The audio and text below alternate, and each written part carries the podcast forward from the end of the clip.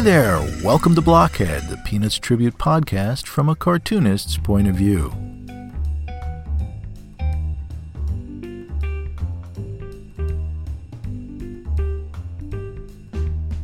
My name is Jeff Grogan, and I'll be your host for the next hour or so in a series of conversations with comics creators about their lives, their work, and comics. So sit back and enjoy.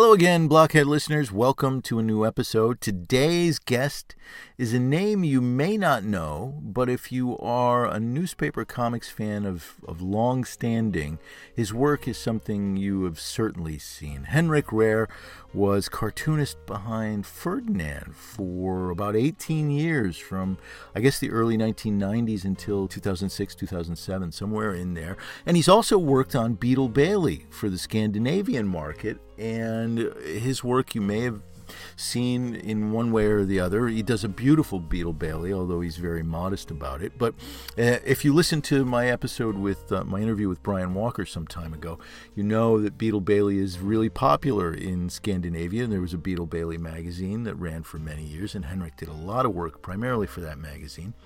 Who knows? It may have shown up here in one form or another. Uh, anyway, he he he channels Mort Walker beautifully, and um, his Ferdinand's beautiful also too, and uh, so so you know his work through there. But Henrik is also uh, a graphic novelist whose work is really quite beautiful and quite powerful in a very different style, very much more illustrative, naturalistic style. Uh, so his work ca- is is quite broad in its uh, capabilities, his, his style, and among the books that he's done, which are primarily for the French European market uh, a book about the the assassin of Archduke Ferdinand. Uh, it's called um, Terrorist Gavrilo Princip, uh, the, the, the assassin who ignited World War One. Uh, he's done books on Tolstoy. Uh, he's got a book on Dostoevsky coming out. These are graphic biographies, all of which you know. If you look at his Instagram feed, Henrik Kim Rehr is the is the feed at Henrik Kim Rehr, spelled H E N R I K K I M R E H R. It'll be in the notes for the show. Be sure to check it out because it's a delight. It really is uh, to see his work every day. It's it's so versatile and virtuoistic. He's such a great artist, and uh, you won't be disappointed there. Henrik Rehr came to my attention about 10 years ago when uh, Kevin Mutch, Alex Rader, and I got together to publish an anthology newspaper of alternative comics called Pood, and that lasted for four issues. It was a, a large broadsheet newspaper in the old style, Golden Age style. It was 17 inches by 24 when it was unfolded, so it was really big. Each artist had a full page to work on, and uh, we really enjoyed putting that together. Unfortunately, it didn't last too long, as I said, four issues, but Henrik was with us for all four issues, I think, and his work was just a tour de force of great graphic illustration and, and really powerful and great stuff. And so I've been a fan of his ever since. So Henrik is here to talk about his career in, in comics, also to talk a little bit about European comics, which we haven't had the chance to talk about too much here on this show. And I really want to get into more because so much great stuff comes uh, has come out of Europe. And really, uh, you know, we just don't get the chance to talk about it very much, but we do talk about it today. And, and in the notes, you'll find uh, a couple of artists' names, uh, cartoonists whose work Henrik brings up, and um, we want to send you to. So look for that, okay?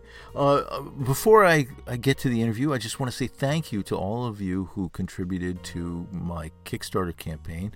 We were successful again with Green Screen number two. It's always kind of like nerve wracking enterprise to do a Kickstarter, and uh, for the longest while, I wasn't sure it was going to make its modest goal, but it did. And so I thank you to those of, of you who contributed, and your books are and rewards are on their way to you, and I hope you enjoyed them. So let's get right to it then. Uh, Henrik Rehr and myself in conversation.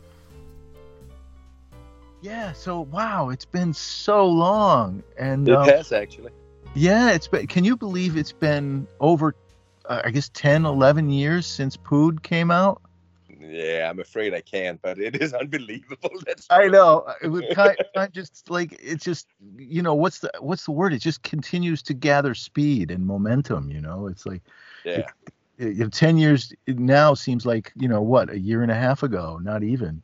I know, but I think it's also because we're getting older, you know, so we don't have these major life-changing events anymore. Ah, yeah, yeah, yeah. Um, you're you right. know, a year when you're from your seven to eight, so much happens in your life in that year, right? But oh my gosh, yeah. Yeah, from your 52 to 53, maybe not so much. I think it could also have something to do with that. Well, gosh, you know, by now I think uh, I'm I'm I'm getting personal here while I'm recording, but it's I suppose it's okay if it's all right with you. But yeah, um, sure. your kids must be grown by now.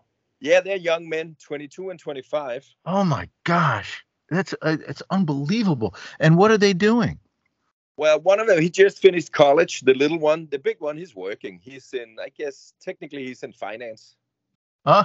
Okay, lucky you. He's somebody to take care of you in your retirement. Yeah, yeah, he's making good money. yeah, well, that's that's. don't go into cartooning. well, it paid for his college, so it can't be that bad. Yeah, no, no. I mean, no, I mean, you know, it's good. The little one studied graphic design, which is more hmm. related, but yeah. I don't mind that they're not cartoonists. Actually, that's fine. Let them do something where yeah. I'm not looking over their shoulder.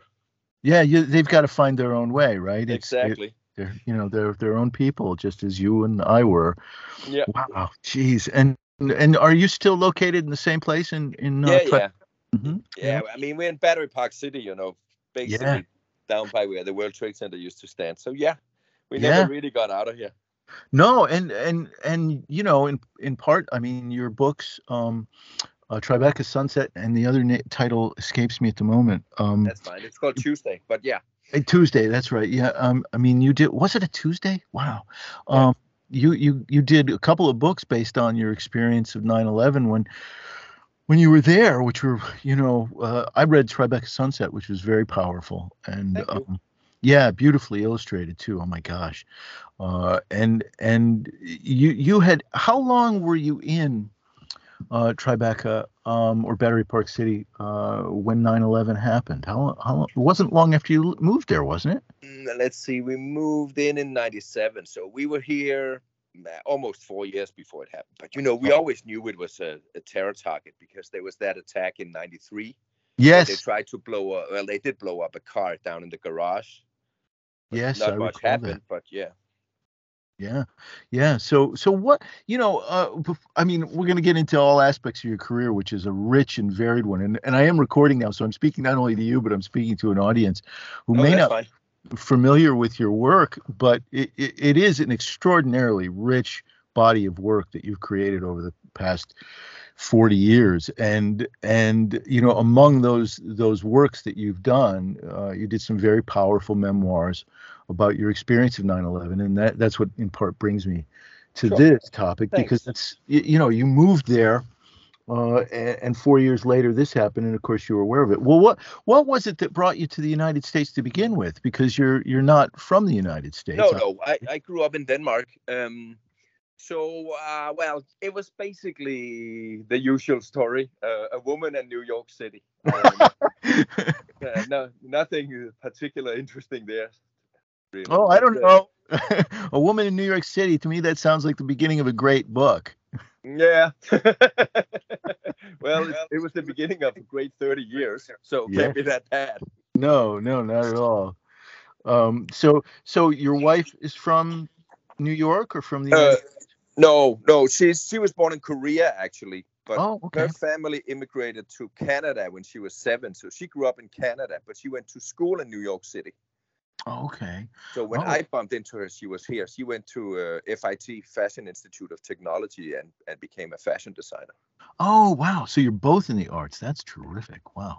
That's really interesting. I mean, my wife and I are kind of in similar, although she didn't go to school for it.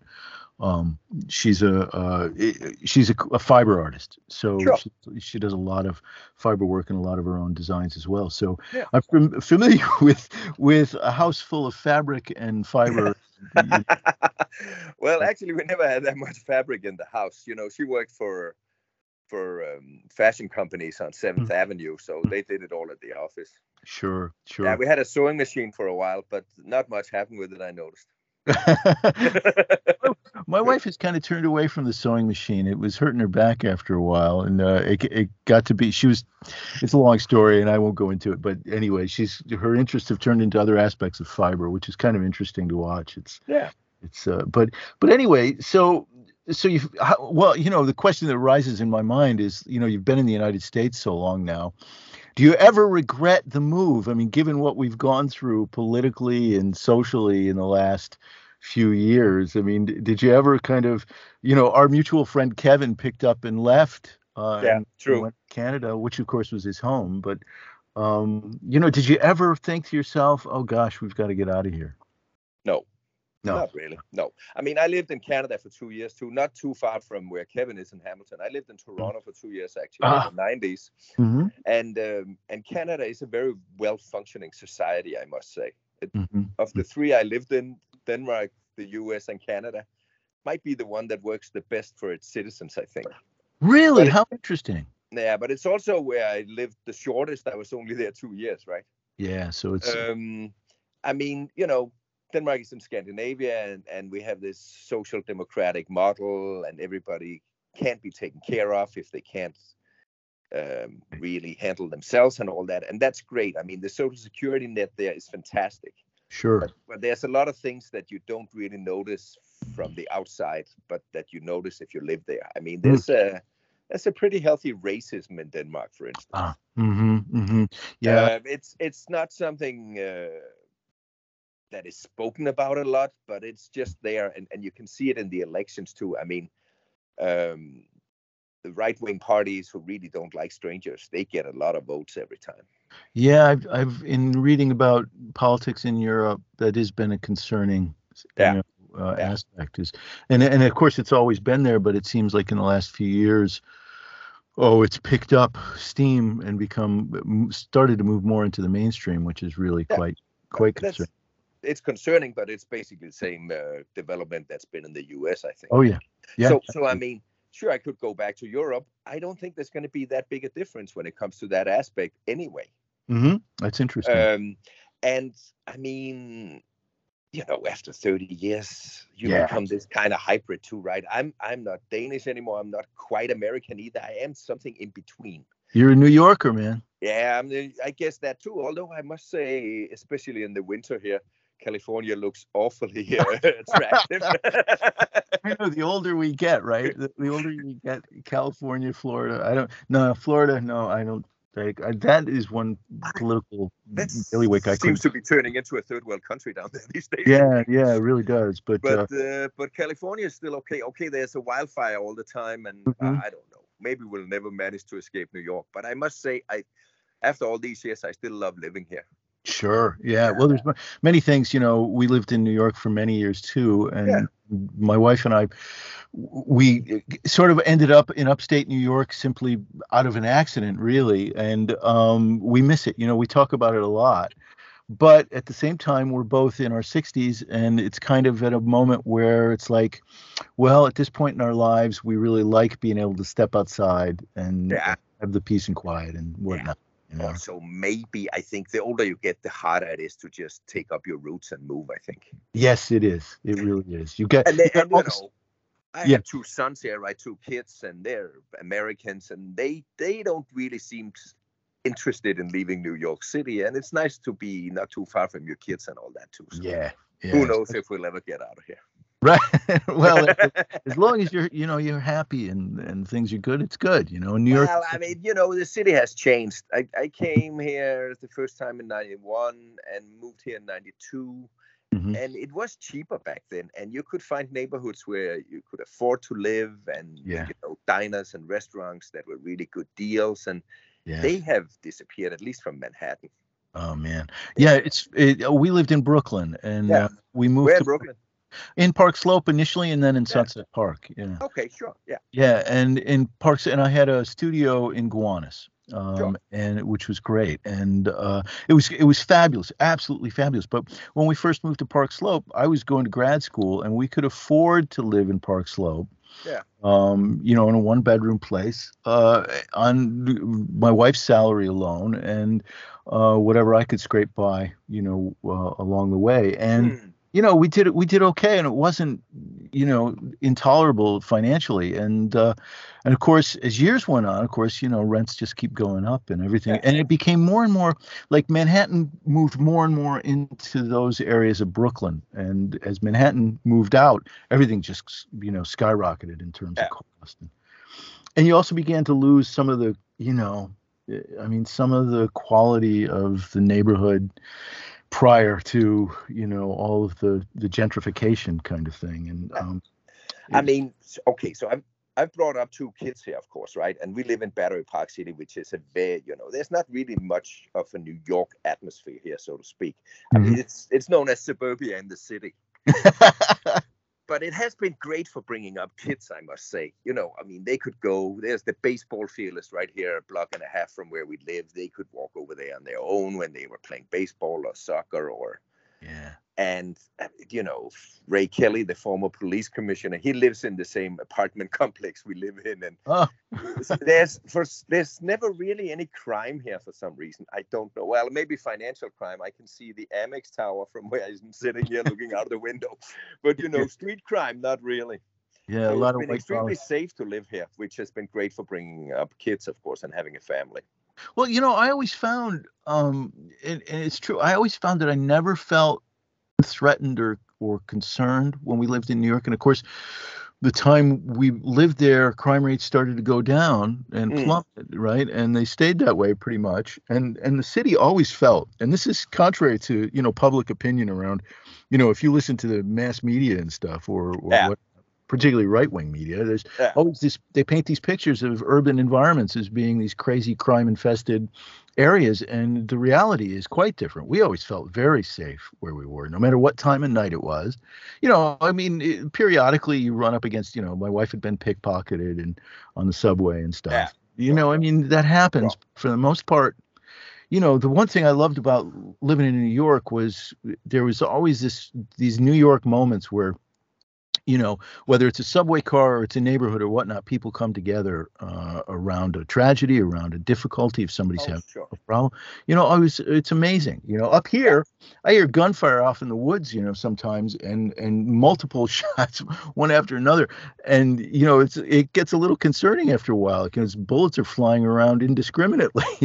and uh, you know, Are whereas just hunting or what i thought there were a lot of hunting going on up there. yeah, there's there's a lot of hunting but a lot of target practice too. yeah okay Uh, you know, o- off in the woods, and people, there are kind of, um, you know, there are uh, zoning laws and whatnot, and you have to be a certain number of feet away from another residence in order to shoot your gun off. But the Yeah. reality is, where we live is fairly rural, and, and it's kind of like the Wild West in the sense that not a lot of enforcement happens, so people are free to kind of do what they do, and. Yeah. Sometimes I saw a guy in my field one day, you know, aiming his gun, you know, at a target that was like, you know, in the direction of my house, you know, Yeah. facing towards my kitchen, and my wife is in the kitchen, and I'm like, "What are you doing, man?" You know? Well, lucky it was you, because another guy might just have gotten his own gun out. yeah, right. I know. Gosh. Anyway, I mean, Yeah. I, when I came in uh, '92, I lived on 106th Street, and it was it was pretty gritty back then. I mean, Mhm. um, there were 107 was a bit of a coke block, and there was a lot of drugs, and so so you had to be kind of aware of where you were, and Mhm. you know, but yeah. I- usually say, you know, there's 20 million people in and around New York, and we don't kill each other all the time, every day. It's amazing. Yeah. it is amazing, and and uh, you know, it, it, when you think about it from that point of view, but I loved it. I loved living there, and uh, wouldn't have traded it for the world. So what a great experience. Anyway, New- New Yorkers also have this reputation of being rude, but they're not really rude. They're actually very friendly. I think yeah, I think they, so too. they just have they have no patience. Hmm Yeah. Right. And- Yeah. No, no, no patience. It's like get it done now, and people Yeah. are always in a hurry. But, but you know, rudeness, nah. You know, I mean, there's a kind of reality thing. You know, there's like the sense of shared experience there and and um, you know we all when you're in New York and you live there it's like you all understand that aspect Yeah. we're all living here we're all under the gun you know Yeah. there, there's a lot of pressure to get to work and the subways don't always run on time and whatever the you know the hell but uh um but it there's a kind of shared commonality that And I think you also just have to be somewhat polite because otherwise it simply can't work. yeah Right? I mean, you can't you can't share a subway car with 200 other people, and Yeah. everybody gets claustrophobia. It's just Yeah. not available. It's not you're exactly right. Yeah. So so you came to New York, you know, for a variety of different reasons. And but by then you were already, you know, your career was already well underway. Um, I mean, you had Yeah. had Um, established yourself in Denmark as a cartoonist working, well, to begin with, on Ferdinand of all things, right? Yeah, not not to begin with actually, but but it was great to do Ferdinand. I I took that over. I think January 1st, 89 maybe. Mhm, Uh, but I mhm. had done other things before that. Um, but it was great that I was doing Ferdinand because I could just take that with me basically. And instead of sit there in Copenhagen and draw the strips, I did them over here. So that made it very easy to move, right? I didn't have to come and find a job or whatever. I basically brought the job with me. Yeah, incredible. And and were you working? I mean, my gosh, you weren't working digitally then. I mean, No, no, no. Yeah, For, for many years, I basically sent the original artwork back to Copenhagen. It was, Ah. but well, they scanned it then, and then they sent it to United Media in New York, which was it was a really stupid traffic. And then uh, at one point, I had lunch. I remember with Amy Lago, who was the Ferdinand editor um, at United Media, did Mhm. the distribution over here, and she said, "Is there any way you can give us the strips first? Because I get the winter strips in the summer, and you Oh know, my gosh. yeah, you have the fall strips in the spring and all that, and that was much easier for me too. So after a couple of years in New York, I just dropped them off up there on, I think they were on 33rd Street or something. Mhm, mhm. And then they sent them off to to Copenhagen. Yeah. Oh, Okay, from there. So so you when you took over Ferdinand, you weren't just taking it over for the Danish market. You were taking it over for the entire for the Yeah. United States, for the I- I entire mean, world. I could quickly sketch up the story of the strip. It was started in 1937 by a Dane called Henning Dahl Mikkelsen. He's the one who signs it Mick M-I-K. Oh, okay. and um, and it ran for about 10 years before it became really successful so it was basically running in denmark and i think some british papers and suddenly it broke through in the us and became quite big it, it um, to people who don't know the strip it's a silent strip so there's no translation problems they're all just little pantomime situations um, and when uh, so so mick he moved to la his his big dream was to become an animator at Disney. Okay. Um, while he was doing Ferdinand in Denmark, he actually also did animation work for advertising and stuff. But he really wanted to be uh, an animator at Disney, and it never worked out for him. But he did live in LA for the rest of his life, up in the Hollywood Hills. hmm And uh, I mean, you know, doing a daily strip is a bit of a workload, and I don't. I think he soured a bit on it too. So he started hiring a lot of assistants. I don't even know the names of a lot of them. hmm And at some point, he retired, and Al Plastino, who used to draw Oh, superheroes, he, sure. uh, yeah, he drew Superman, I think, for a while. Oh, a long time. Yeah, he took it over. He was uh, Mick's assistant at that point, and he then took over the strip and ran it for I can't remember, maybe 15 years or so. hmm I can't remember the the number of years. But uh, then he retired, and then they sat over there in Copenhagen and thought, okay, we're gonna need a new artist. Maybe we find a young Danish artist Right. instead of having to deal with somebody over in America because because Mick was Danish and started the strip in Denmark. The distribution company, the syndicate, was in Copenhagen. How how interesting. They knew me because they were selling another strip that I did with a friend of mine who wrote it uh, to a Danish newspaper. I and see. they thought, okay, you know what? He seems to be reasonable to work with. Mhm. Um, let's try him. So yeah. And um, and I did the Ferdinand for 18 years then. Wow, man. So so 18. Did you write and draw the strip? Um, I wrote some of them. Pierre, um, the editor, wrote some of them, and then to be honest, we stole some from the 30s and 40s too, Oh. from the from the exact strip. Yeah, I mean, nobody And could redrew remember them. Yeah, Oh, wow. and yeah. I redrew them, and you know, you had to basically redraw the whole thing.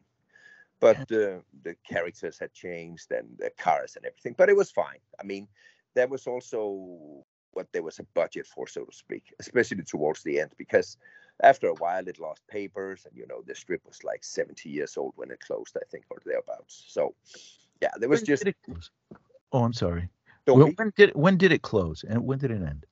Yeah, let me see. I think it was 2006. Yeah, 2006. And then then they did uh, archival strips for a while, Mm-hmm. uh, but I didn't produce them. Right, they were just the old ones they reprinted. I think that might have run for another eight years or so. I'm not quite sure. Wow, that's amazing. You know, I, I mean, it really is something. Ferdinand was a strip that was a staple uh, when I was growing up in our local newspapers. Yeah. I know it quite well. And for kids, it was always a great jumping on point with comics because Yeah. obviously it's a silent pantomime strip. Yeah. But you know, there must have been. Uh, I mean, it must have been a real. Ch- and I have to tell you, um, before I'm getting a, a, a away from myself here, um, I you I actually in in a teaching moment in in one of my comics classes, I actually use Ferdinand as a strip for uh, students to play around with. Uh, Because you know, in order to do a pantomime strip, you have to you, your storytelling elements all have to be very clear and Yeah. very you know succinct. Particularly in something like Ferdinand, it's in a newspaper, it's limited number of panels, blah blah blah, Yeah. all of that kind of stuff. And so it's a real challenge, you know, in order to to tell a story and to tell it well, to tell it clearly. And um, Ferdinand is a great example over so many years of of really, you know, how to tell these short little vignettes uh, in a very clear, succinct way. You know, and um, it must have know, been. Jeff, I mean, that's the job. You know, Yeah. that's the job, right? I, I always thought doing a daily strip mm, foremost requires precision Hmm, because you really don't have much space. yeah, So okay, right. Ferdinand was was silent, but even if you have text, I mean, you can't be verbose, right? There's not going to be no room for the pictures and all that. You really need precision, and in that sense, it's a very very good school, I think, for a cartoonist. Oh, I think so too. And uh, you know, it it really is a good place to start. And um, and Ferdinand was always very charming. I mean, you know, it was it was always Yeah. a. No, I mean, I think Mick did a fantastic job creating it. Actually, I ba- he basically built the bicycle. I just rode on it for a while. and and during his years, it, it was successful enough that he had a home in the Hollywood Hills. I mean, it was in a Yeah. lot of papers uh, for a long time. No, Uh, it really was. I mean, I, I even when I took it over, uh, the sun never set on Ferdinand. They said because it was always running somewhere, right? You know, it was then it was in a Japanese paper, then it was in a Saudi Arabian paper, then it was in a paper in Peru. So there was always it was always somewhere. yeah, and and you know, easily translatable. But Yeah, exactly. Did did you find it challenging, um, you know, to come up with? I mean, every day to come up with another visual gag. Well, the thing is, I- I mean, I the thing about doing a daily strip is that you feel like Sisyphus, that Greek guy who rolls the rock up the hill, and as soon as it comes to the top, it rolls down again, right? Yeah. I mean, you hand in your three or four weeks of strips, whatever your schedule is, and damn it, they print it right away, and you gotta get going again. It- I mean, I've done a lot of books too, right? And and you do a book and it's done Right.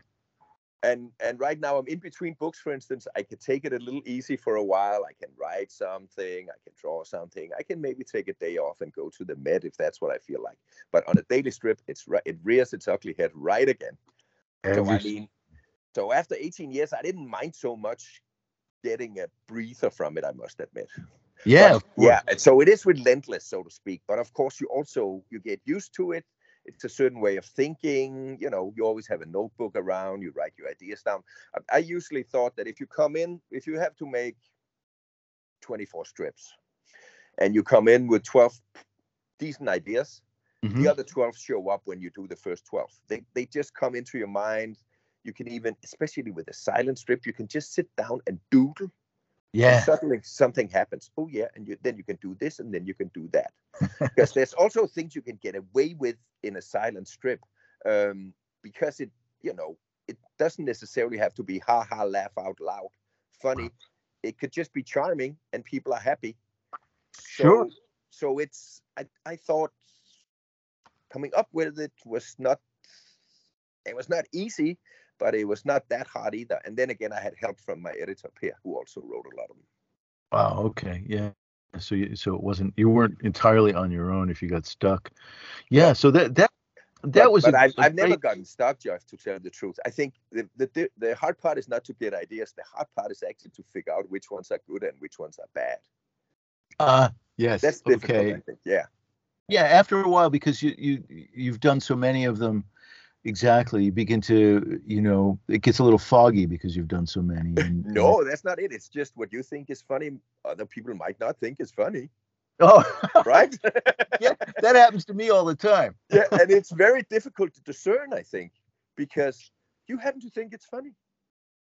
I don't know. I mean, I think the successful ones, the really successful cartoonists, are the ones who are somehow on the same wavelength as the general public.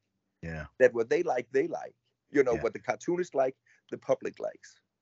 Yeah, I, it- always feel this is I don't really know what people want, and I don't really know what people like. You know, that's a really interesting point, and and I I think it does point to what the success of, particularly a cartoonist who's working in newspaper comics or in the Hmm. mainstream media of some kind, being able to tap into whatever you know you want to you might call it the cultural zeitgeist or the cultural attitude of a of a period. For example, you know, I'm always talking about Charles Schulz and Peanuts, obviously, and there's something about what happened after World War II in the West, in the United States in particular, the attitudes after World War II, there was, the- you know, a growing, a growing sense of anxiety during the Cold War, a growing sense of unease with material wealth and things of that nature. It caused people to sort of look inward. You could sense it in the media at the time, not only in Schulz's work, but you see it around, you know, you see it in, in oh, you know, even in Jack Kerouac, and you see it in in Allen Ginsberg, you see it in the under all of that kind of stuff that's percolating underneath, you know, in the 50s and then into the 60s that comes out really in the in in the forefront in the 60s. Yeah. And that's all it, Schulz tapped into that and it enabled he had the right psyche, the right mindset, the right ability, you know, to convey I think through his work the anxiety of a- of a large swath of the population, unspoken anxiety, you know, because on the surface there was this great sense of self-satisfaction in the United States after World War II. Sure. And I've, I've, wall that. But but uh, see, I'm always wondering yeah, if if if the successful ones can read the zeitgeist or if they just happen to have a sensibility that fits in. Yeah. That, it, Yeah. That's and it might not. Of course, it's individual too. Some might be one, some might be the other. But but you know, if everybody could just sit down and calculate it, everybody would, right? There, there's something else. There's something very intangible there that could either have to do with that particular person, with like I said, what they think is funny, or what Schulz thought was appropriate was very appropriate for the time too, yes. and hit an audience. So I, I'm not sure. I mean, In I gave, I gave up years ago to try to figure out what people want because I can't figure it out. No, well, you know, I, I was thinking in Schulz's case, it was it was just part of the man. You know, Yeah, I, I think don't so think- too. yeah, it was intuitive. Um, and and in some sense, as the '80s and '90s come around, you kind of see him um, as Peanuts changed, sort of slipping out out of sync a little bit with what was happening in the culture in the 80s and 90s. And you see Bill Watterson come in with Calvin and Hobbes. And Calvin and Hobbes, I don't think would have worked in 1955. But in, No. nine in the 1980s, you know, Calvin and Hobbes was perfect for the 80s and the early 90s. Um, you know, it expressed a set of attitudes. And of course, the interesting thing about Calvin and Hobbes too is it's just about this lonely boy and his his imaginary friend, which says something about the culture also, you know, and this disassociation or whatever. But Watterson, Sure. I think another person who I don't think was uh, uh, you know consciously trying to to create what he thought the public wanted i think he just tapped into it um it's kind of interesting to think how the strip for the time, you know, whatever successful strip that defines its era or ca- encapsulates its era, whether we're talking about Schulz or we're talking about, you know, um, Calvin and Hobbes or we're talking about Doonesbury or we're talking about, you know, Pearls and Swine or whatever. Sure. I, I All- think uh, I, I think uh, I think Calvin is on the autism spectrum actually. Uh-huh. but that's a different story. Well, that, Um, that's an interesting story, but yeah. but but uh, you know they, they also say about Watterson he never really came out and hung out with the other cartoonists and stuff. And I don't know if you ever met Schulz, no, I never did. Did you? but he was a very kind man. Yeah. Um, and, and and Peanuts is in many ways an extremely kind strip too. That's an interesting take. Most So people I- say it, it's a, it's a very well. Schulz said, in fact, you know, it was a strip about how nasty chi- kids could be. But I think you're right because there's an empathy that runs through the strip. That Yeah. Exactly. Mhm. That's probably also why it became so successful. I mean, people can't understand people who don't like other people really. But Mhm. um, yeah, no, I think so. I, I don't think it's a. It was never a mean strip. Sure, Lucy takes the football away and whatnot, but uh, but it had a lot of heart and a lot of, like you said, empathy. Well, and our sympathies were always with Charlie Brown, right? You know. Yeah, I Yeah. mean, I, I, Rikke Rask, I don't know what, what she. Peppermint Patty was always my favorite. Oh, was she? Yeah, I like Peppermint Patty too. Although I, I think when she became so central to the strip, it became a very different story. Maybe I, I kind of lost track of it in the 70s. I think. hmm Um, what was really going on? I read a lot of it as a kid and a young man. Yeah. And Me then, too. Yeah, I mean, I don't know. Maybe maybe it's stiffened in its own form somehow too. But uh, yeah, my attention was elsewhere. Let me put it that way. well, I did. You know, getting back to the the what set us off on this discussion is this idea of figuring out what the public wants, and and being outside of it. You know, it's kind of an interesting thing. I think, as you were saying, a popular cartoonist somehow has to be able to. I mean, in the mainstream media, Sure. somehow to be able to tap into it. Although, you know, when you look at the underground cartoonists in the late '60s, they were tapping into something that was in the culture as well. Yeah. And expressed it perfectly. You know Mhm. through through what they were doing. So they're you know, there's tapping into the larger culture, there's tapping into, you know, smaller niches as well. Um, I've never tapped into any of them. I've never I've never figured and that's but I mean, that's another thing, of course. The people who don't tap into anything, uh, nobody. Uh, I'm, I'm not talking about anybody in this conversation, but you never hear of them, of course. So then you don't know them. but true. but you know Crumb, you know you know Gilbert Shelton because they did tap into something. Yes, they did. Yes, Yeah. they did. And and all of the ones that And also, I mean, there's another thing too that both Schulz and Crumb and Watterson and Trudeau has. Their work is damn good, oh my god. right? I mean, their work is just quality work that Yeah. seems to make a difference too. Yeah. Difference. Sorry. they- and they all make it look easy, you know, and and it's not. we all, we know how hard it Yeah. is, and Yeah, and they always make it look effortless. It's really something to look at, you know, whether we're looking at Watterson, the- it just feels so natural, or Doonesbury, which is you know such an extraordinary work, and Mm. always just seemed so so natural, you know, and that's the the best strips just feel like they they came out of you know no str- stress whatsoever. They just appeared. Yeah. Amazing stuff. Yeah. Sure. Well, you know, that's not so Ferdinand is not your only involvement with mainstream comic strips. I mean, you've also been working with um, another famous character, uh, well known here in the United States, that I was surprised to find was a big hit in Scandinavia, and that's Beetle Bailey. Yeah, uh, but I've not worked on the regular strip. I mean, that Mhm. was drawn by Mort, right? Uh, with Right. help by Greg, his son. And after Mort passed away, um, it's done by three of his sons, Neil, Greg, and Brian, who writes a lot of the strips. Yeah. But because it is so successful in Scandinavia, there's been a successful Beetle Bailey magazine in Scandinavia since the 70s. Yeah.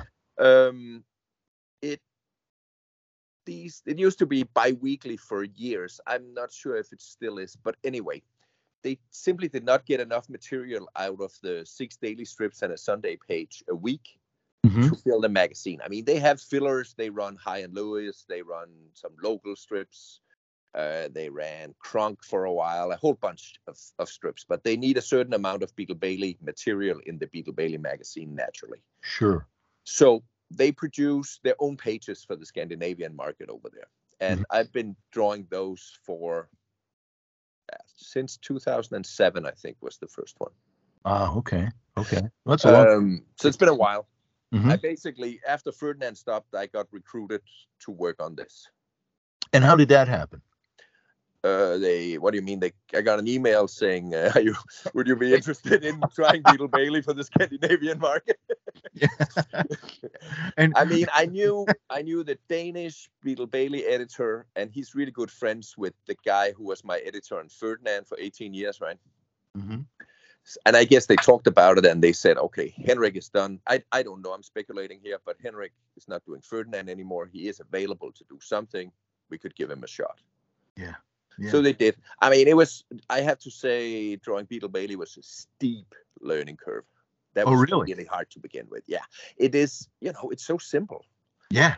So if you're imprecise, it just screams to high heaven. It it it, uh, it's very very difficult. I thought it helped. You know, a year in or so, it got better, but man, it was hard. Is it still hard? Or no. you you've got it now now? Yeah. I don't know. I mean, I well, when, Mort was, when Mort was good, he was mm-hmm. one of the best in the world, right? Yeah. Yes. So I, I try not to look at what he did in the 60s and 70s because then I can never draw another Beetle Bailey strip, I think. But so, you know, I do it to the best of my ability. It seems to be okay. They keep printing it in the magazine and all that. But, you know, it, well, of course, seen... it got a lot easier. Nothing is ever easy, I think. Right. Uh, no. I mean, you know, having a beer is easy egg is easy. Nothing in cartooning is particularly easy. You, you always have this problem of is it finished? Is it mm-hmm. good enough? Or have I overworked this? Yeah. And between those three chairs, you're eternally fucked. You just are.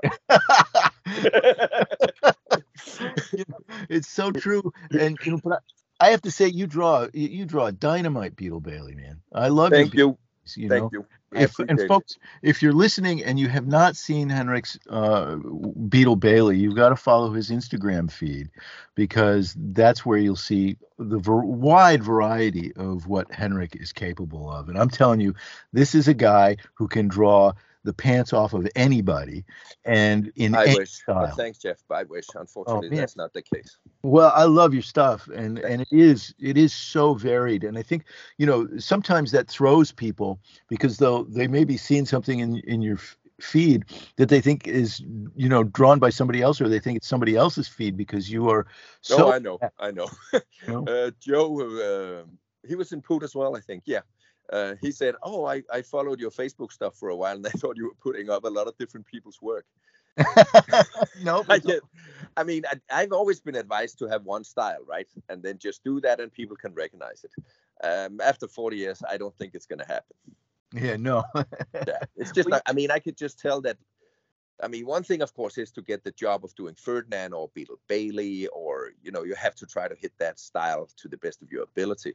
Yeah. But even when I do my own stuff, I could just tell left to my own devices, I become stylistically restless, and ah, why not try this and why not try that? And mm-hmm. so yeah. that's that's just, I guess, the Troy I had to burn, and I have to burn it this way, and that's that and and you know uh, there there are uh, in speaking of your instagram feed there are moments in there where you'll see it almost looks like you know henrik did a sketch this morning you know just yeah. to warm up to put up in in there. And those doodles are always still i think very reflective of your your nature but also really beautiful you know. They're they're really in and of themselves. You may have just tossed them off or something but they're still you know, Thank so you. accomplished. Yeah. That's that's so nice of you to say, Jeff. Yeah, I uh, I wake up early. I usually make a drawing in the morning.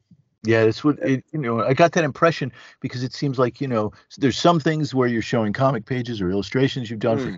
Books or whatnot, and then you'll show you know one of your your drawings which seems like you were just you know working yeah. it out and doodling and, and all of a sudden it's this magnificent character and very moody or very atmospheric image and you you know and i know it's just one of those things you're working on on the side there and uh, just beautiful but, and it's not so much well i guess it's warm up too but it's also just to try some new things all the time like you know then i bought an ipad and then i spend every morning just doing one drawing on the ipad just to figure out the tools and how it feels and can I really use it for serious work and all that, right? Yeah, yeah, yeah. So, so and and I always buy some new brushes or new pens or whatever, and it's great to just basically, you know, have your little lab going on the side. Yeah, yeah, yeah. And it informs your regular work, and yeah, that's it's good. I think it's a good thing to do. Well, and, so you're you're an experimenter and a and sort of a restless artist, and and you want to you know explore the medium in all of its aspects. Are you working, you know, both digitally and traditionally, or you you lean Yeah. one way or the other? hmm No, I I'm, I mean I haven't colored anything by hand for quite a while. That seems so much easier in the computer. But yeah, I both draw digitally and uh, I guess old school analog. Yeah, yeah. You I know, mean, uh, you can have a little side business going too as a cartoonist where you sell your originals, and Oh, it's yeah. a lot easier to sell those if you've drawn them by hand. no, no, no. You've got to have that. You know. Yeah. um, um, but I don't know. But then you know, then sometimes I finish them in the computer, and then you can't really sell them anyway. I think in five years I might be uh, totally digital, but let's see. yeah. No, I also sometimes feel that there's things that I can still do on paper that I can't do on my iPad Pro or whatever. Mhm. And um, some kind of grittiness or resistance in the paper or whatever it is. I don't know what it is, or maybe it's just because I did it for so many years. But anyway, well, I, I'm not quite sure. the tools become an extension of yourself, right? And and there is something Sure. about you know the paper and the resistance of the paper and the you know and for a long time until the Apple Pencil came along, I just could not handle you know trying to draw digitally. I just it there it wasn't responsive enough and then the Yeah, Apple Pencil came along, and I felt like, well, this is a tool that you know I understand and Yeah. I could relate to and work with, and that changed everything for me. But Yeah. um, but you know, it's it's all in a matter of of in a sense you you get to know the tools intimately. You know what a brush is going to do. You know what this Mhm. brush is going to do versus that brush. Mhm. You know, and there's something about that that relationship you know you you know what this paper feels like versus that paper and and um, you begin to understand it as though you're understanding an individual a personality you know and uh, and work with it in that way yeah, sure. But there's also just a lot of muscle memory, I think, yeah to drawing. Uh, There really is. You know, it, th- there is some kind of mechanics in it too. Otherwise, you wouldn't get better the more you practice, right? It stands to reason, I think. oh yeah absolutely, absolutely. um and know. and you know those guys you mentioned earlier that makes it look easy it is because they spend all those hours at the drafting table too. Yeah. Yeah, absolutely. Absolutely. That's that's what it's about. And and it's it's the 10,000 hours rule you know that i know i know. And and maybe it's about that but you know i've seen my kids do drawings that were damn good too without a lot of training. So you never know. I mean you know it is it's also that thing between expression and craft right? If, Yeah. If the craft takes over too much it can also kill it. Yes. Oh absolutely is it done or is it not done? Right. You're- and and you, I mean- you you start to stamp it out right? And uh, if you if the craft overcomes the expression i think you you don't you you uh what's the word i'm looking for? You risk you know something that's very analytical very cold very mechanical Uh, feeling. mechanical yeah. I, I agree Yeah. on So- the other hand on the other Mhm. hand i mean I, Mhm. I also sometimes compare what we do to a musician i Mhm. mean if they just can't play that guitar you can't stand listening to it right yeah so Yeah. you, i mean you have to have a certain skill level too you have to have some craft yes it's a, it's a very difficult balance i think in cartooning in particular it's kind of an interesting question because the range is so great you Yeah. know in terms of expressive characteristics Yeah. and and so sometimes you know um, sometimes somebody who's a very kind of naive artist may come along in cartooning and and work within this one area right that they Mhm. carve out for themselves and may be very successful at doing something that's very evocative and very expressive Hmm. uh, it may work but then you know when well when they find themselves in another situation they may not work so well you know um there there are there's there's this tension i think in cartooning bef- between spontaneity and intuitiveness and and craft and For you sure. know some some of us you know can lean too far one way or the other it's i think that one of the difficulties is really trying to find that fine line particularly for those of us who are interested in you know the depth of the traditional uh, uh, you know what is it i'm looking for that certain sense of mastery of the form you know Sure. that ability that flexibility to go from one thing to another that you know you and i kind of cherish is uh, this ability to do things in a different different genre different mode um, I treasure that ability, you know, al- although at the same time I try to find my own voice. But Sure. you know, No, no. But but I also think it's something else too. I mean, if you just if you get too happy with your craft and you can Mhm. just do that, yeah, I think it becomes a little boring too. Not what not only what you do, but for yourself. yeah, yeah, I mean, when you're out there where you know you go out in the ocean and now your feet can't touch the button anymore button bottom sorry yeah, yeah, anymore, right? Now Yeah. you gotta swim. You always have to push that a little bit as a cartoonist too, I think. yeah, You know, the more you get out where you really can't swim, you're not gonna drown, but you gotta do something to stay above water. That, Yes. That's where it gets interesting, maybe for the reader, but at least for yourself, I think. I mean, you always have to do something, in my opinion, oh that's yeah. difficult for you. I I totally agree. If you're just cranking it out, you know, like, and this is the risk I think that some folks, you know, fall into when they they do a daily strip and they start hiring out assistants and whatnot. You know, every now and again they'll turn out their own, go back to doing their own. I mean, there is that danger of just, you know, it becomes a job, and it, when it becomes a job. You know, I- I mean, what fun is that? That's not why we got into this business to begin with. You know, it's it- No, no, but but did you remember that old 10cc pop song, uh, "Art for Art's sake, Money for yes, God's I sake"? do. Yes, I mean, it is also a job. Yeah, yeah. right? I mean, I yeah. make a living at this. It is a job too, and and I, you know, doing a daily strip is a lot of bloody work, Yes, it is. depending on your art style. I can, I have used assistants too. Sometimes you just have to. Mm-hmm. Uh, the, the strip has to be produced, and that's I've never done just the strip. Yeah, You know, I've Yeah, done a lot of other stuff on the side as well, right? So yeah, always. here comes in a great illustration job. It's really well paid. Ah, you can't say no to that one. And suddenly you're looking at an 18 hour workday and you're not that young anymore. So of course you have one of your friends help you. Sure, sure. Yeah. No, that's So- that's not really what I was I was talking about. I was talking about like you know those cartoonists who kind of you know reach a point where they they they feel they're not as in love with it anymore. You know, and I'm, I I wasn't. know. Yeah, I was talking about that kind of thing because I think, or or there is that that that that moment. I think, I guess what, what I'm trying to say is, I agree with you. You have to keep, you have to be in that kind of mindset where you're always striving, always trying to learn something new, always trying to push your art some way in in a way that it hasn't gone before, always trying to accomplish those goals that you set for yourself as an artist um, and explore, you know, because even amidst all of the other aspects wherein as you were saying it is a job and within that job there are constraints and you have to fulfill those constraints there are those moments you know i mean what was it art spiegelman said you know cartooning is like this you know marriage between uh, art and art for art's sake and capitalism you know and uh, that's not the quote you know i can't remember the quote but But I it's get the gist. Yeah. Yeah. Yeah and and you know it's it's it really is that is the tension of it is to make a living at it it's a commercial art form Mhm. uh, but at the same time you know it's an art form and and hold on to that and not lose it that's a real difficult tightrope to walk and Although I, I have to say too, I mean, sometimes it's just nice that you can do some picture frames Mhm. because trying to reinvent yourself all the time too is exhausting. yeah It really is. So, so I actually, I've always had something like Ferdinand or Beetle Bailey that I knew this is what is required, right? And that's what I have to hand in.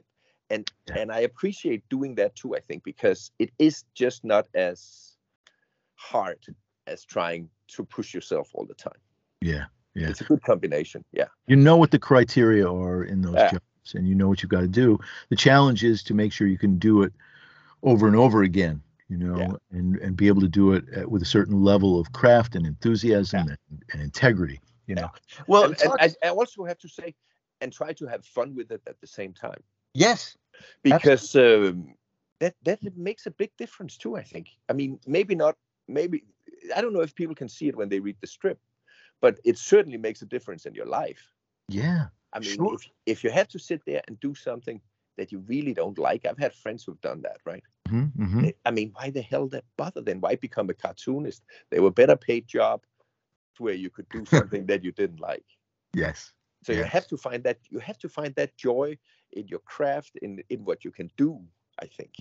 I think you're right. You're absolutely right. You have to find that that place, you know, um, where where even when you're doing it as a job, it's still cartooning that you love to do because Yeah. Of, of course, there's also the other side of the coin, which is that you can also realize all the stuff that you can't do.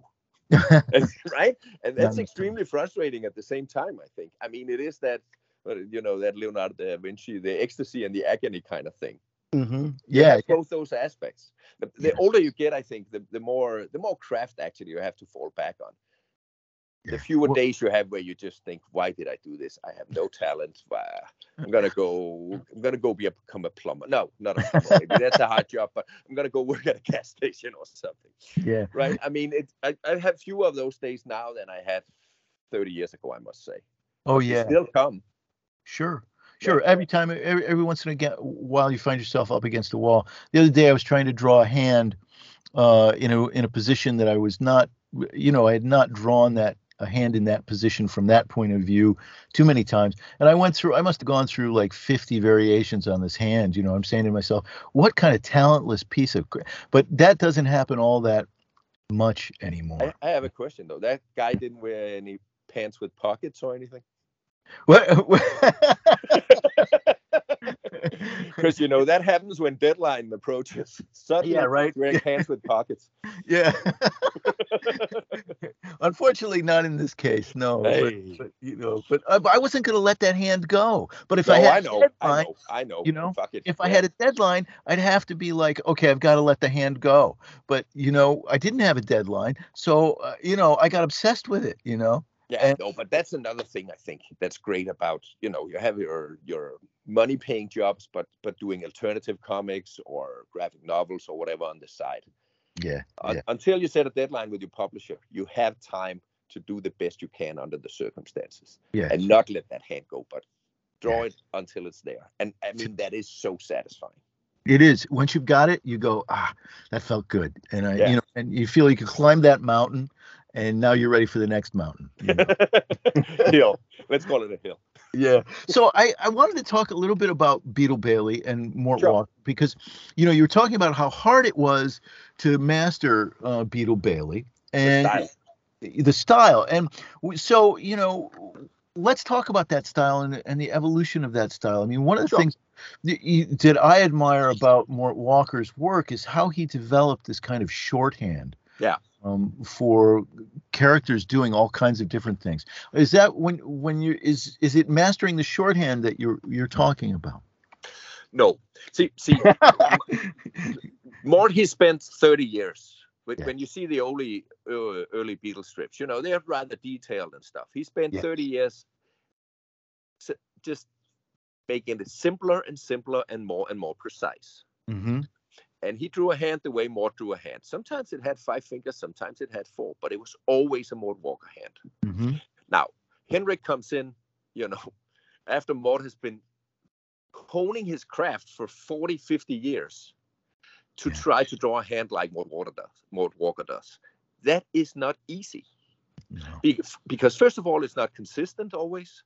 And also, Mm-hmm. it has to look like a Mort Walker hand. And when when Jeff he draws a hand, it looks like he drew it, and when I draw a hand, it looks like I drew it. But the job here is to draw it so it looks like Mort Walker, Walker drew it.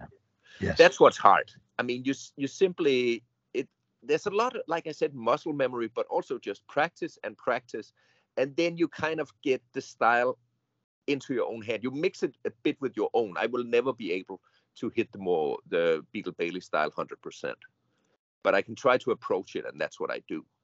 Mhm. Um, but you know, you get so much experience with it that you can do it. But but it is really really hard in the beginning. It's like um, I usually compare it to taking a run with your legs tied.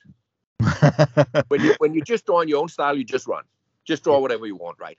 Mm. When you draw Beetle Bailey or Ferdinand or Captain and the Kids that I've always also had my hands in, you have to check all the time if this goes with the style. That's why your legs are tied.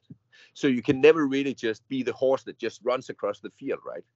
You always have to check every time, every time, every time. So after you've done that for six months, you've got you have a lot of checks on your spine then.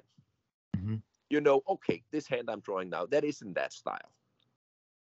The the way Mort draws trees, I remember that now. And that's why it gets easier. But that but in the beginning it is extremely hard. Yeah. It's extremely hard to draw another person's style, I think. Yeah, and especially one that is so defined and precise, as you're saying. Yeah. It's it's almost architectural in that way. I mean, I I think when Mort was at his best, he was like an old jazz musician, you know, who just picked up his horn and just blew a couple of notes. You could hear it was uh, Chet Baker, and it was perfect every time. Yeah. Did, w- were you an, an admirer of Mort Walker's work before you took on Beetle Bailey? Yeah, yeah. I mean, uh, when I was a kid, there was um, we have a whole bunch in the. I don't know if they still exist. when I was a kid, there was a whole bunch of um, of women's magazines in Denmark, kind of like People magazine, or they they ran a gamut. Some of them were really trashy, some of them were less trashy, some of them were more. hmm Yeah, you know, more fashion conscious. Some of them were just into gossip or whatever. But my great grandmother, she bought one of these every week, hmm and it had an insert of comics. Oh. Um, this, I guess, they got the idea, whatever, from the old uh, Will Eisner inserts. It was basically an insert, a little magazine inside the ma- inside the magazine that just had comics. hmm And she saved those for me and gave them to me when I visited her. Ah. And and that magazine had Beetle Bailey, and that magazine had Ferdinand. oh wow. Yeah, and I so it it was kind of a fun, you know, getting coming all the way around when I worked on those. But I loved Beetle back then. Okay. I thought it was a great strip, and I was a soccer player for many years, and we would uh, drive to play the other teams when they weren't in our town, right? Mhm. And we always had Beetle Bailey magazine in the in the bus too, and read them, and and thought they were hilarious. That's that's so cool. Uh, you know, I, I have to ask, what is it about Beetle Bailey that makes him so popular in Scandinavia? I mean, in the United States, you know, Beetle Bailey is just sort of like one of these characters who's been around so long now that it's sort of you can't really judge its popularity because it's an iconic Sure. figure, you know. But it it probably couldn't support a Beetle Bailey magazine in the United States. Um, but what is it about it in Scandinavia that makes it so so popular? I, uh, let me see if I can put this as precisely as I can. I have no idea.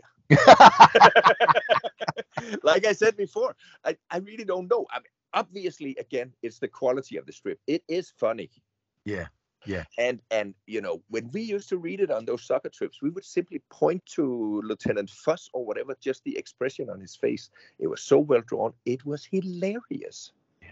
And that's what Schulz, Charles Schulz always said too. Don't forget you're drawing something that's funny. Yes. Yeah. You know, you're drawing something that's funny. It has the pictures have to be funny too. yeah. I mean, and it's was an expert at that. I mean, come on, they, you know, all of them, they. Some of them just live on the drawings, I think.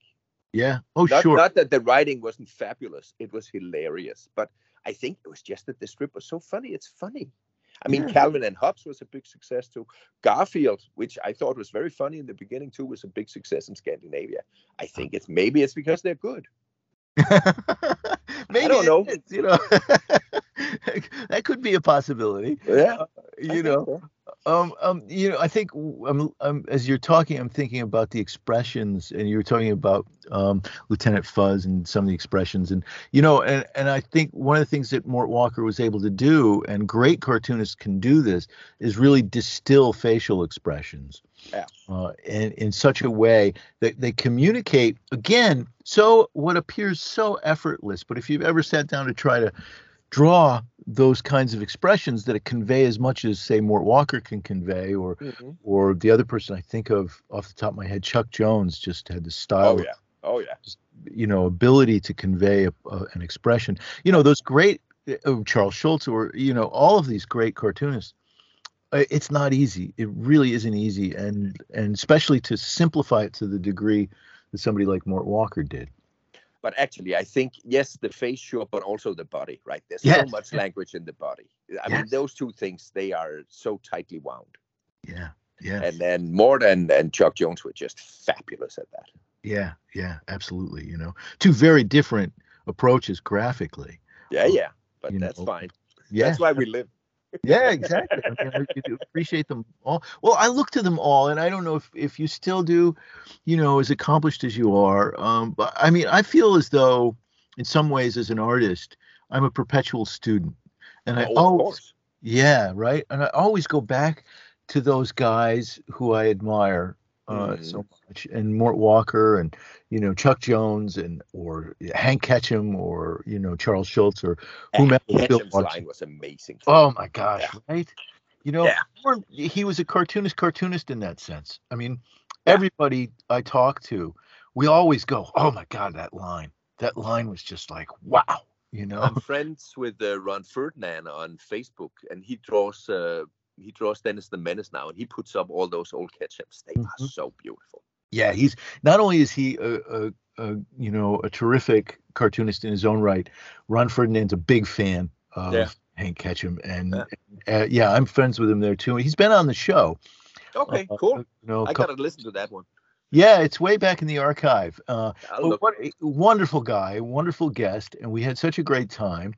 And uh, I really enjoyed him. And uh, Marcus Hamilton, the other artist who works on Dennis, was also on. And okay. I love that because, you know, Dennis the Menace is another one of those uh, iconic 50s strips, you know. Sure. Uh, and uh, but uh, you know, if you go back to the original Hank Ketcham, um, you know, I think one of the things that happens when a cartoonist, you know, isn't around to to talk to anymore, or to, or you know, he's passed away, it's trying to keep that that work alive. And I really appreciate, you know, what Ron does there mm, because me too. It's lovely to see that stuff, and every time yeah. I see it, I'm just like in such awe and envy at what Ketcham was yeah. capable that's exactly what you get from looking at your heroes. Yeah, you yeah. love it, and you, I, I mean, it's getting better too. But man, I, yeah. you see all your own shortcomings too. yes. Time. Oh my God, yeah. yeah. It's like looking in a mirror. So, you know, um, so Beetle Bailey was a challenge in in that sense, um, trying to to you know walk in Mort Walker's shoes, really. Sure as far as you can. Are you still eh, as busy with it as you were a few no, years? No, no, actually not. About five years ago, it tapered off a bit. I still do some of it, but not to the same degree. I think, like I said, I'm not sure the magazine is bi-weekly anymore. Mm. And and they have another guy doing them too. I don't know if I got too expensive or what, or they just like the other guys work better. But ah. uh, that's fine. Um, so no, I, I also work on another character called Petzi or Rasmus Klump, a Danish character uh-huh. which is, uh, I guess, a Danish equivalent to Mickey Mouse or something. You know, it, all everybody in Denmark knows this character. It started as a comic strip in the 50s and was collected into books, and okay. those books have been on children's rooms floors for the last 50, 60 years. I see. Wow. And I grew up with them and started working on that around the same time I started working on Beetle, maybe a Beetle too, maybe a couple of of years mm-hmm. earlier. Mm-hmm. Um, but yeah, it's went through different transitions. There's been a lot of different artists on that character. Um, but uh, Tivoli, you know, the amusement park in Copenhagen, mm-hmm. they basically made a company with the people who own the, the copyright these days of that character. So I work for them to do things that they use in Tivoli and and for sometimes for merchandising and stuff. Oh, I see. Uh huh. And sure. it's uh, I don't know what to really compare to here. It's a bear and his friends, but it's uh it's such a gentle universe. Um, nothing bad ever happens, you know. You if if uh, if a bucket falls down on your head and breaks, you use it to build a sled, and then you go whatever. I mean, there's nothing bad ever happens. It's a it's a really nice place to visit or a world to to be in now and then. So I I really like doing that too, actually. Well, and I'm trying to find. I've I know I've seen it on your Instagram feed. You maybe. Put, yeah, yeah, probably, but mm, not too much. Yeah, um, yeah, it's probably there. Yeah, yeah. I mean, I put so much stuff up there. Who knows? I'm sure it's there, but it might be a bit back then a little bit further back. Oh, it's, yeah. a, it's a little, um, yeah, I'm finding, I think I've got one here. It's a beautiful little, there's like a, a little couple little bears in um, what looks like he's got a little helicopter kind of gyro thing yeah. made out of wood and then yeah that sounds about it yeah yeah yeah um i mean it's really quite charming and beautifully done and again a very different style uh from beetle bailey or uh, you know, a little more detailed, say, than than Beetle yeah. Bailey. Oh, yeah, um, definitely. But still very beautiful. Yeah. Thank but you. Yeah. As a matter of fact, I see my comment here. No. I, I, Was it a nice one? Yeah, I love. We have to stop talking. Yeah, but you know, so this looks like a lot of fun. Actually, that's true. It is. It is. It, it is a lot of fun. Yeah, there's a. I got to tell people, you know, go to go to Henrik's um, Instagram feed. It's Henrik Kim Rehr, um, H E N R I K K I M R E H R, because you're going to see some. It's it's a treat. It really is. Every day it's a treat, and uh, to see this work. So, you know, you also mentioned the captain and the kids. You said you yeah, did. I, yeah. I mean, actually, I didn't draw those. I just inked them, but mm. it was again the same problem trying to hit a style. Yeah. Um, they they they publish them in Norway um, once a year in this Christmas book, mm-hmm. and uh, and they couldn't find material that they could print after because they were just uh, I guess I don't know the old films had disappeared or whatever. So they found some old prints. Uh-huh. And they asked me to basically re-ink them, and uh, also I had to change the format and stuff. But I just mentioned it because it was, you know, another thing where you had to hit a style that wasn't yours. Yeah, and uh, you know it's kind of interesting these venerable characters, uh, you know, particularly Captain and the Kids, which has been out of the public eye here in the United States for, oh my gosh, you know, a long, long time. I, mm. I think hmm. 2000 maybe when the strip ended. I don't know. If, yeah, probably. Yeah, it's been a long time. Although maybe it's running in reruns someplace. I don't know. Yeah, maybe. Who knows? Yeah, who knows? But I, I, I actually did a, a story for uh, the Scandinavian Beetle Bailey magazine with the guys from Beetle Bailey and the captain and the kids. They oh, really? On some yeah island.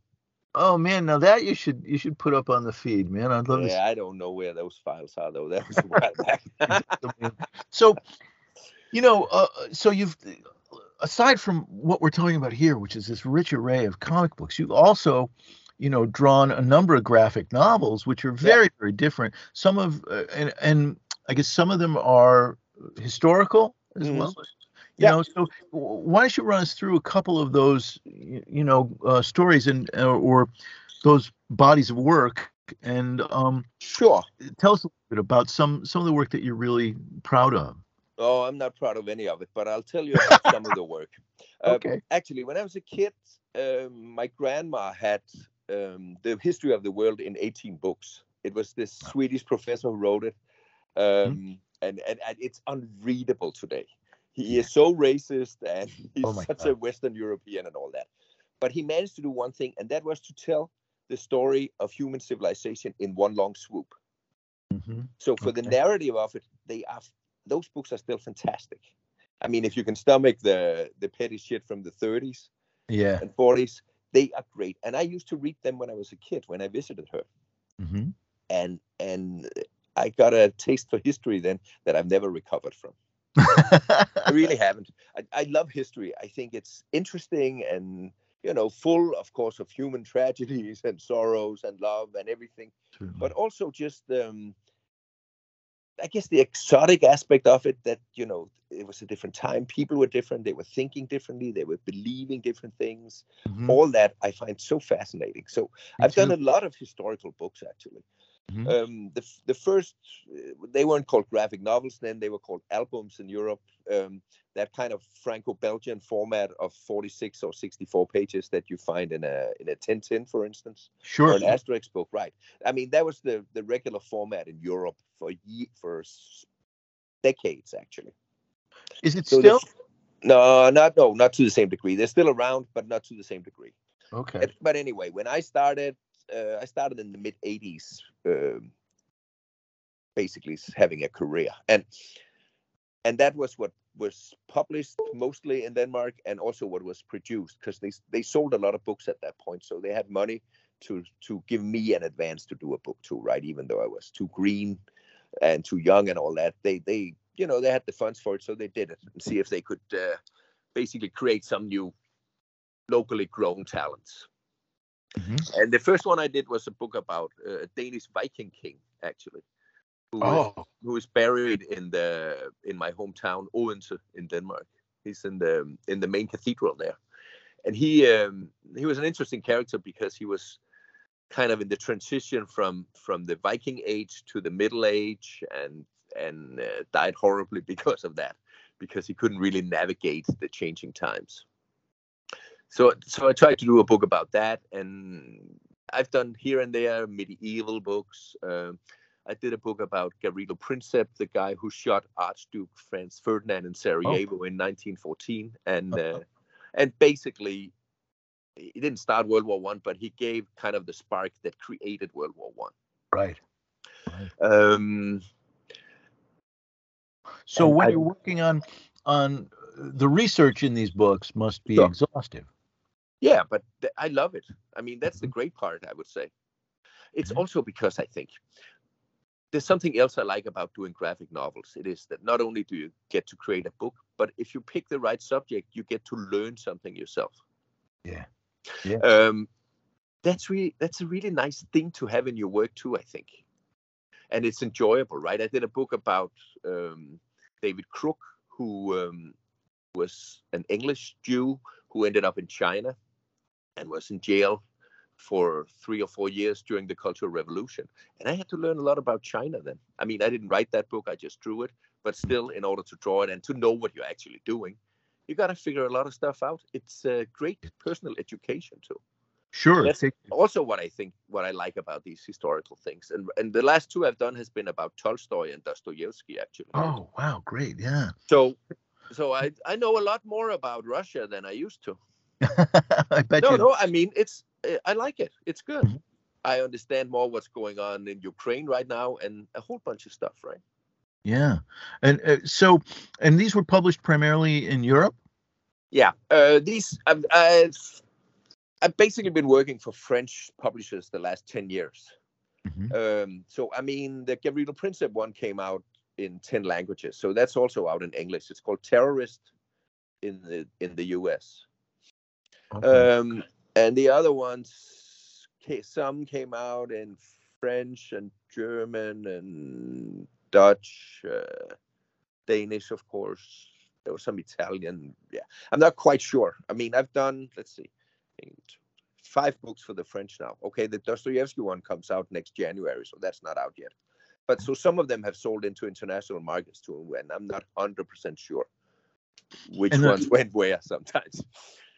Um, how did you but, get involved with French publishers in particular? And and do you write these as well? And do you write them in French?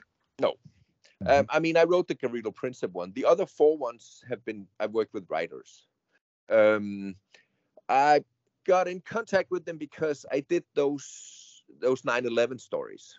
Yeah. Uh, Tuesday and Tribeca Sunset, and they were published in French. I see.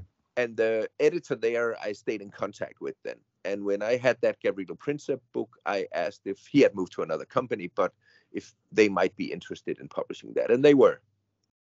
So they basically put me under contract and gave me an advance, and that, that's the same company that I did the Tolstoy and Dostoevsky books for as well. Mm-hmm. Uh, the other two, one was about a Danish journalist who was a good friend of a very good friend of mine who's also a writer and uh, he told the journalist told my friend a lot of stories and we basically did a book about him. He's he passed away now but he's quite famous in denmark. Mm-hmm. and was um, was spy, a spy or agent for for the cuban communist government. I was actually wow. sent down to bolivia to try to get che guevara out of there. Oh wow. Maybe because he was also a notorious liar. So we don't know but we but we lay that, all that out in the book. It's a book called the cuban fall um, okay. And that we did that for a, a French agency, an agent basically, who then sold the book into different markets. And then I, I was recruited by that agent to draw a book about David Crook, the, the guy I talked about, the British guy who ended up in China and said he was in jail there for four years and then released. And they, oh, sorry, sorry, we had you in jail for four years. There was nothing wrong with you after all. It was during the Cultural Revolution. But so we get into all that too. That was that is written by Julian uh, Voloj, who's um, is a Colombian German writer who lives in New York City too. I know him from here. Mm-hmm. So, you know, when you talk about Tolstoy or, or David Crook, or you talk about um, Dostoevsky, are these subjects brought to you, or are they subjects that were already already something you were interested in? Um, well, you know, I, I, I don't do them if not I'm not interested. Mm-hmm. Yeah. Uh, I mean, uh, so the Gavrilo Princip book was actually because he saw himself as a terrorist, and and I was here for 9/11, right? It was yes. pretty much next door. So I was interested in trying to explore what makes people want to do a terrorist act as opposed to something else. That's that's why I wrote that book. Uh, the Cuban Fall was basically Morton, my friend who wrote it, and I. We used to take a long walk in Central Park when he came to town, and and he talked about this guy Jens Day, and I said we got to make a graphic novel out of that man. Yeah. So we did. Um, and then I was approached that that script for the David Crook was was was already in existence. They had they were actually in talk with the Chinese uh, cartoonist to draw it, Mm-hmm. but then he pulled the plug. He was afraid that it was too critical of the regime over there. He didn't want to end up in jail. Yeah. Yeah. Wow. Uh, so then they asked me, and I was not, I'm not afraid of jail. Uh, no, also I don't live in China, so right. so I drew it. Um, and then while I was drawing that, I was approached by that editor who took the 9/11 stories and the Gavrilo Princip story, and he had a proposal on his hand by a Belgian writer, Chantal van den Heuvel, who uh, who had pitched this Tolstoy and his wife story. Basically, it's about Tolstoy and, and Sophia, his wife. Mm-hmm. And he said, Henrik, you might be the man for that job. What do you think? And I said, sure. That, Wow. that sounds great. And then, uh, so I worked with Chantal. I think I really like working with her, actually. She's very good at giving space, but also at providing an excellent script. Yeah, I was going to say, are you working with a full script, or are you working with sort of general outlines, and then is it? Well, the, the books are usually, the books are accepted on a general outline, usually. Mhm. um, if it's a writer they've worked with before that they trust or they trust their previous output, right? Then then uh, it comes under contract, and then it's the script is written, and then I get the script. I see. Okay. Um, and Chantal and I we were talking, and uh, and we said, you know, if the if the Tolstoy goes well, then we'll do Dostoevsky. So we pitched Dostoevsky too, and they took that. And is this a, a snippet of a of a true story from Dostoevsky's life, or Yeah. it is? Basically, the story of his life, kind of mashed up with a bit of his writing, and uh, Oh, not really okay. his writing, but but his stories, and yeah. I And how big you a- know, they, they, they always called um, autobiograph. No, not I mean biographical comics, but I don't really think they're biographical. I think they're more like a portrait. Because you know, you write a biography, you try to get all the details and all the right yeah. dates of when they were born and when their parents were born and when their children were born and whatnot. But when you do a graphic novel, you don't have all that much space. And it's not the point either, I think. The, the point is to try to create a portrait, to try to get the essence of the person, hmm the same way you would put somebody down in the seat bef- before your canvas, right? And try to catch their essence in their portrait. And that's what I think we're doing when we're doing these stories about real people who lived. hmm So yeah, that's really that's really. Uh, I think that's a great way of looking at it because you can never, you know, I mean, get every single aspect and and every nuance. You have to sort of immerse yourself, I guess, in the subject to the point at which you feel as though you can express something about them. Yeah, that's what I think. But I also noticed, I mean, I for instance, I read a biography on John Le Carre, and then I read his own autobiography or autobiography afterwards. Sorry. And his was just much better. And I Oh. think it was because he's a professional storyteller. He cut all the crap. Uh huh. He cut what was important, he thought, for portraying himself, right? Yeah. You got a really good feeling for him, I thought. Whereas the the biography on him was full of details, which Mhm. I, most of them I forgot 15 minutes after I had read. Yeah. So Mhm. so um, it's fine, and I understand the scholarship and everything of writing biographies, and it's good to have all the details and have a record of it. I'm not interested in it. I mean, Yeah. maybe as a reader, but definitely not as a writer or a cartoonist. I have other fish to fry. I, Yeah. I, I, I go. I try to find the essence instead. Well, oh, before we leave, that, the, I think this is a really interesting topic. Um, I, I'm interested in your interest in Le Carre, and is that something that you're thinking of doing in the future, a Le Carre book? No, No. First, I don't think I can get the rights to do his work. Mhm. No, I, I mean, I love uh, spy stories, but Yeah, um, so- they're great. They're just Yeah. great fun.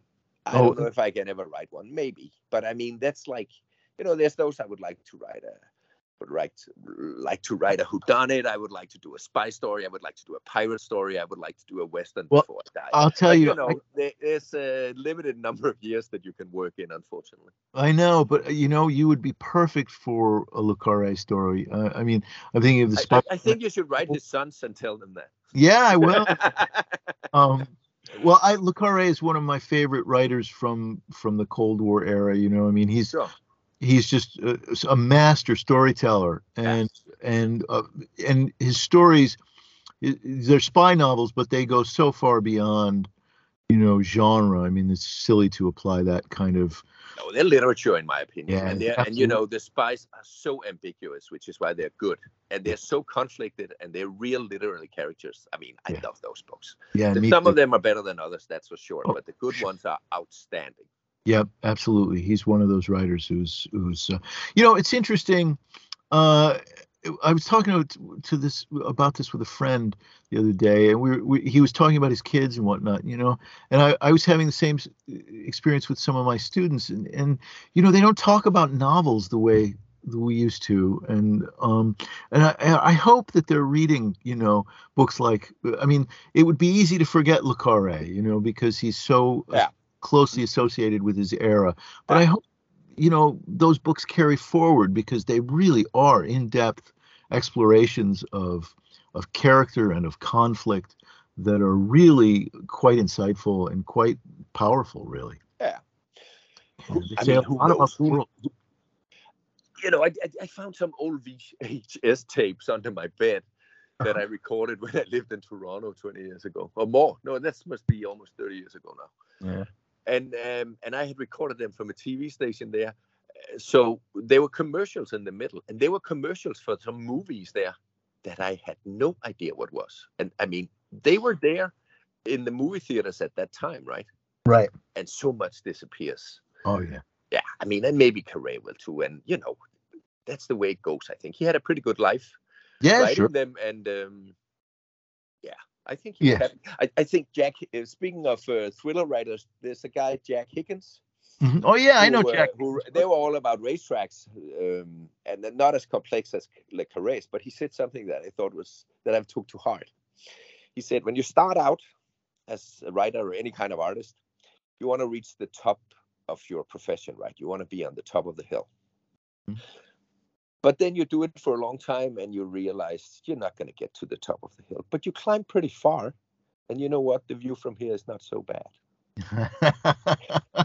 And that's a very nice way of looking at it, I think. sure I is mean, you know, there are not going to be many Dostoevskys or Tolstoys or John le Carre's, but you can still have a very good life. Well, you know, Henrik, I think that's so true. I mean, it really is, and it, and I think what it comes down to is is if you love what you're doing Mhm. and you can incorporate it into a broader experience of life. Um, Sure. You know, I think you can have a wonderful life uh, as an artist, no matter where you are on that ladder. Yeah. Where you are, you can find a degree of satisfaction, as Jack Higgins said, from whatever mountain you are on top of. You know, yeah, uh, or, you know, the view can be pretty good. Yeah, Higgins was a good writer. Um, and I read a bunch of his books when I was younger. Uh, Yeah, my dad was a big fan of his, and I enjoyed his stuff. But yeah, no Le Carre. It's all plot with with Higgins, but still. yeah, good exactly. Um, you, yeah, you know, we we can't judge. We have no idea what's going to last and what isn't. And I suppose it's folly just to think about to even ask those questions. We're, it's not up to us. It's up to the future. Yeah, Yeah, you know. yeah, that's but- the future's headache. Yeah, exactly. You know, oh, but you know, I I'm curious. In the United States here, if you go to a if you go to a comic shop, just a Mm. comic shop outside of New York City, because comic shops in New York are just so terrific, right? But if you go to a comic shop here in upstate New York, you're not Mm. going to find, or even Barnes and Noble, right? You walk into Barnes and Noble, and they've got a great stack of graphic novels. You know, all of them pri- primarily they, they come from the big publishers you might find a few Fantagraphics you f- hardly find any drawn and quarterly you you find a bunch of manga a bunch of manga but Yeah. in terms of european comics we don't have any idea what's going on in Europe or European comic history. And it's really a shame because there's a rich history, rich tradition of comics in Europe. I mean, there might be a Tintin and there might be an Asterix, and that's that's really about the extent of it. You don't see too much else. So your comics are being published, your your graphic novels are being published by a French publisher in Europe. How do you feel about the comic scene in Europe? How involved are you with the European comic scene today? Um, and what are some of the benchmarks that we should be that I should be looking for? You know, some of the great Sure. Sure. I mean, first of all, you know, there's a whole bunch of different languages over there.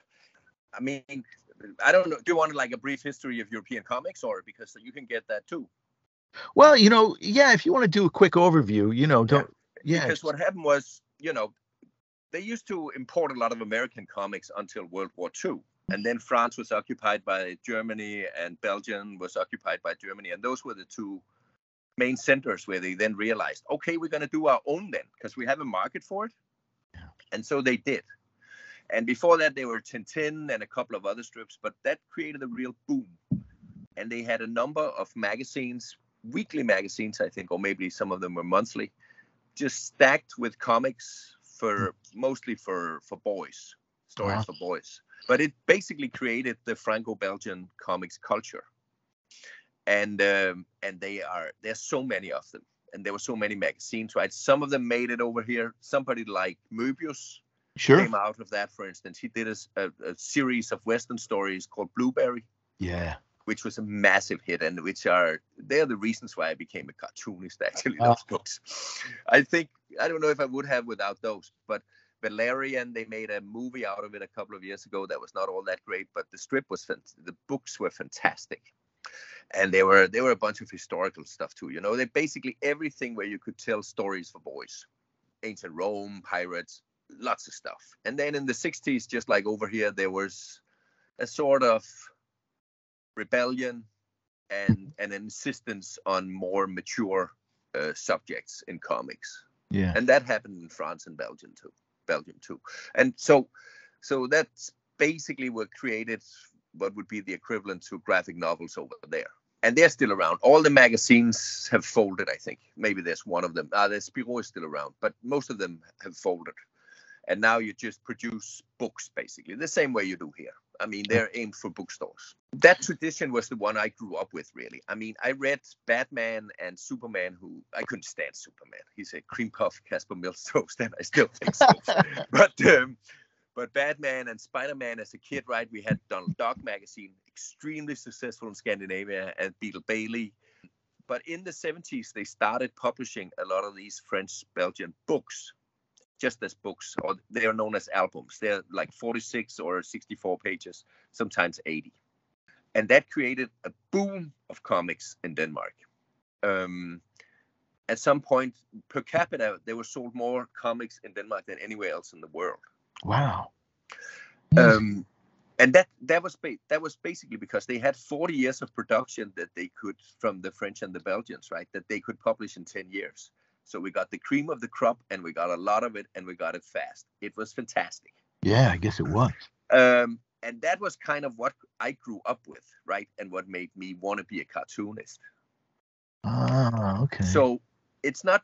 I don't find it difficult to fit into that French Belgian tradition because that's kind of the way I think in comics. So it's it. I mean, I always say I love New York City and I have a family here and everything, but I do ought to live in the south of France, at least in terms of my work. Yeah, that's where I kind of belong. At least I think so myself. Sure, sure. Um, so that's how I look at that. Um, I mean, well, you were. I was yeah. just say you you know in the United States, it's amazing how hamstrung in a way we are by the Western tradition of superheroes in particular. You didn't yeah. have superheroes there uh, that defined, you know, the comics medium in the same way that it did here. No, um, uh, for a while in France, there was an awful lot of westerns and an awful lot of science fiction, though. But yeah, okay. no, sure, sure. They they don't have to wear their underwear on the outside of their pants. anyway, so um, what was that? I thought I had another point to that. Yeah. Have you ever been to France? I have been to France, but it's been 30 years now. All right. I mean, in, in 2012, I went with the wife and the kids, and uh, and British Airways, of course, lost my wife's uh, suitcase, so we had to go to Galeries Lafayette to get her some clothes for the first couple of days. Uh-huh. And and you know, Galeries Lafayette is like Macy's. Uh-huh. It's basically a department store. Mm-hmm. Except they had uh, one section with I think a thousand comics. Oh my gosh! That they were selling. This was in Macy's, right? Yeah, you right. Go, you go into any any subway station, they sell albums there. The hotel we checked into, Yeah. While you were waiting to check in, they had ten uh, comics lying around that people could browse and look at. Ah, so different. And and that's how much space it has in the you know in the in the whole media picture Mhm. over there. And I thought, as much. I mean, why am I working for the Danes? Where it used to be like that, maybe not to the same degree, but but at least closer. But that has disappeared in Denmark at this point, or even in the U.S., where you have to go to a comic book store to get comics. yeah. Here you could go into Fnac, you know. Um, I guess it's the equivalent to Barnes and Nobles, and Barnes and Nobles do have a decent graphic novel section. They really do, but Yeah. it just takes up uh, so much space in France. And I thought you got to try to get in touch with this again somehow. So actually, that's that's why I tried to sell that Gavrilo Princip book to the French. Yeah. Makes perfect. Um, and and you know they um, they give cartoonists uh, medals of honor from the government and stuff like that over there. It Yeah. doesn't have much here. Schulz got one, I remember, but it, you know it seems to be it just French cartoonists are just regarded with a lot more respect than than say people who make comic books in the U.S. Yeah. Well, yeah, and in in I mean the stigma that's attached to comics um even still here in the United States, I mean there's still kind of a stigma to it, you know. Um it it doesn't exist in Europe or in Asia or wherever else around the world. Comics here we were irreparably harmed by what happened in the 1950s with the Comics Code Authority, you know. I think we were, but I think it's going to pass actually because if something is booming now, it's graphic novels for teenagers, right? That's the Oh, yeah. boom in the business right now. Mhm. They're all going to read them. In Yeah. 30 years, they're not going to look down on comics. Yeah. Yeah, it's true. Yeah, sure. So, we'll so maybe dead. our generation, right? I mean, if we were young in the 60s and 70s, there was still that feeling that it was for kids and also it was trash. yeah. Yeah. But I, I don't think that's going to be the case with my boys' generation, for instance. You know, they're in their early 20s now. They always read comics along, along with books and Mhm. watched movies and played games or whatever. It's just a part of whatever culture they use. yeah. And uh, and they, I don't think they're going to look down on comics. They got, uh, just like us, they got uh, great experiences out of them. Yeah, well, it's great, you know. And I think I- you're right. Yeah, I also think just the critical mass of of work that is not for kids is going to change people's minds. Not people who are 80 years old or 70. They they're gone, I think, for that purpose. But you know, Maus is around, Clubs is around, Chris Ware is around. There's so much really really good work around from American cartoonists too. yeah, absolutely, absolutely. So, I mean, you know, I think it's going to be like um, pop music, maybe, uh, or maybe even the way jazz was in, in the 20s. Nobody thought jazz was anything either, right? Nobody thought rock and roll was anything. In the 50s, it was going to go away, blah blah blah.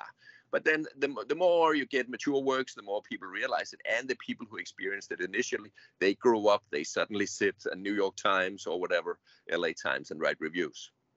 Yeah, So it's just a matter of time, I think, and it's a matter of having enough quality work. And, and Yeah. um, speaking of that, about the French, I mean, there's um, I don't know if it ever came out in English, but there was an Italian cartoonist Hugo Pratt who made uh, a strip and a series of books about Corto Maltese. Oh, uh, yes. a sailor. Yeah, And that's one of my favorites. I love that. Oh yeah. Um, then that's, I mean, that was that was started in the 60s, for instance. Yeah, we have. I mean, if you go to shops in the city, you'll find Corto Maltese and, and Okay. you'll find Blueberry and things like that. You'll you find them. I think there was a publisher. Uh, I don't know if they're still be still around. NBM. Yeah, They- yeah, they're still around. Yeah, they're still around. They publish a lot of European stuff. But you know, Yeah. I think. You know, Terry grew up over there. That's why. The publisher. Oh right, yeah, yeah. Yeah. Sure, sure. And that's where he experienced all that great stuff. And so you find a lot of a lot of stuff published by them. It's it's just unfortunate that it doesn't reach like comic shops outside of urban areas, you know, Yeah. because there, there's right. so many people who are unaware of that material. And even my own my own experience now that I live upstate, you know, Mm-hmm. uh, it's frustrating because I go to a comic shop and I never find anything that I'm that's I'm really interested in because I stopped reading superhero stuff Yeah. a long time ago. And most comic shops here, they just don't venture beyond the the, big three, you know, Yeah. uh, Marvel, DC, and Image, you know, Yeah. and, and maybe some Dark Horse. Hellboy might be the the odd man out, you know, Yeah. and, in that. But otherwise, it's really hard to find stuff, and um, especially like stuff that you're talking about is like like staples of the European tradition. But but I mean, even now there's a guy called Nicolas de Crécy who I think is amazing. Uh-huh. Um, and there's a young kid, uh, ah, he's probably over 30 now, but Bastien Vives, who um, he started out, he was he was a bit of a ooh, ooh, look at this because he only worked digitally when he started about 15 years ago. But he mm-hmm. has the most beautiful line and uh, and a very minimalistic but extremely elegant approach to making comics. And and you could really feel that he grew up with manga. Uh, he mm-hmm. tells stories very much in that tradition. But it mm-hmm. so elegant, and the, and the stories are great. He did one about the Russian ballet dancers that I adore. Really interesting. Yeah. And then they did something which I guess maybe I don't even know if the fans hated it or not, but they took Corto Maltese uh-huh. and then they updated it. So he's basically he's a little bit younger, maybe, maybe not, but he's running around now. And they had Bastien Vives uh, draw the book, and it's okay. basically written as if Pratt had done Corto Maltese now. I think. I know, see. They, it's still the, it's somewhat of an adventure, but you know now it deals with drugs and blah blah blah. And I mm. have to say, I love that book. Oh, it's great and a great way of taking Corto Maltese because they also they have uh, Ruben Peyo, who's a Spanish artist, extremely good, draw new Corto Maltese stories in the old style, more or less. Uh huh. Uh huh. Uh-huh. They're not bad either, but uh, but I thought Bastien Vives's take was brilliant, basically. Uh, and did he write it as well? No, they had a write on that one, mm-hmm. but he is uh, very talented. It, yeah, I mean.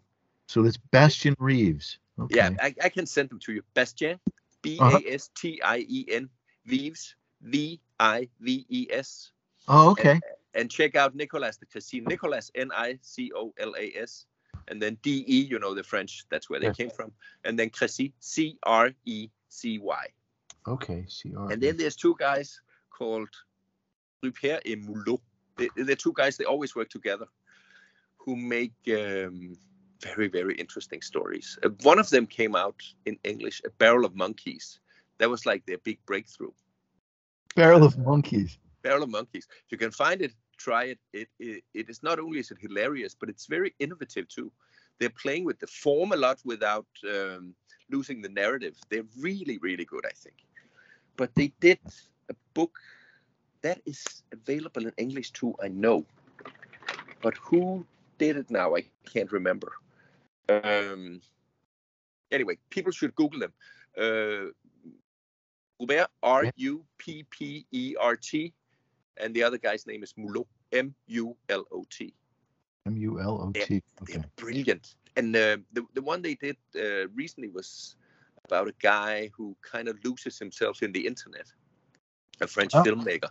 Uh-huh. But um, the stories are interesting. They're really well written, and they are the the way they play with the form is wonderful, and wow. almost up there with not like Chris Ware, but just as uh, curious, I would say. I love their work. I think they're brilliant. Fantastic. Well, you know, message me those names again. Um, yeah, sure, sure. Instagram, and I'll put them in the uh, in the notes for the show. So yeah, I'll, so I'll try to find the titles too. Yeah, it was very cool. You know? In English. Yeah. You know, Fantagraphics was publishing a series of books when Kim Thompson was still alive, a series yeah. of uh, pamphlets called um, the Ignatz series, which were oversized pamphlets. Yeah, I remember them. You remember them? They were beautiful, and there were some yeah. great uh, comics from Europe in there. Um, uh, one of my favorite creators, uh, Gipi, the Italian artist. Do you ah, know? Yeah. Oh, yeah. yeah. No, I mean, he did. He's done a couple of books lately too that I, I haven't read them. I just looked at them online, but he is so good. Oh my gosh, yeah. Yeah, yeah no, beautiful it's stuff. It's amazing, and, and I think what I find so refreshing about, you know, so much like I'm looking at Nicolas de Crécy's work now mm-hmm. Online, and it is extraordinary. The, the illustration is just, I mean, this is really virtuoso illustration. It's amazing. He's a painter as well. He had a show uh, last was in the spring in New York City. I popped by to see it. It was good. Yeah, yeah, he's very good. oh yeah, there's Blutch too, of course. Um, but I think his Peplum came out in English. B, ah, I'll I'll send them all to you. But B L U T C H he is the, an absolute master with a brush. I mean, I can't look at his work; it makes me cry. and it is not in any, you know, old-fashioned feathering way or anything. He uses it so painterly. Is yeah, fuck. Those So- friends are good. Some of them, yeah. Yeah, yeah. So, so do you? Um, I mean, do you do cons, or you or do you head over to Europe to do any No, public? no, no, no, no, not really. I mean, maybe I should, but the, the problem is Angoulême, the big French one, Yes. mhm. is in January or early February. I don't know why I should go to the south of France at that time of year. but also, I, generally, I'm not too fond of cons. Oh, okay. Um, I mean, I, I like meeting uh, the audience. It's great. I, I love meeting my colleagues. It's great. But the din of noise and just, I don't know. It's work somehow, I think. Also, there as a salesperson, and yeah. I mean, there's nothing wrong with being a salesperson either, but I'd rather stay home and either play a board game with my kids or have a drink of wine with my wife or watch a movie or even draw. But Sure. I don't really, I mean, I know a lot of colleagues, they, they love going to cons and they think it's great. I think it's fine. I don't mind it. I don't seek it out. Let me put it that way. Yeah, yeah, Yeah. It's, it's interesting. Um, I, I kind of have an ambivalent relationship with cons too. I, I don't quite know. It's kind of the same. I always, I always feel, I don't know what's the word. I, I'm always uncomfortable in the same way that I'm uncomfortable at parties. Yeah, but I'm not uncomfortable at parties. I know. I, I love parties, and you're not they, you're not selling anything there. If, Yeah. Maybe if you could get drunk and just talk to people at a con, but you have to bring your books and you have to be polite. And Yeah. I don't know. It's fine. It's fine, and it's nice to you know meet people who really like your work. I, that's of course that's always nice. There's mm-hmm. nothing wrong with it, and I don't want to diss cons at all. I'm just I don't know.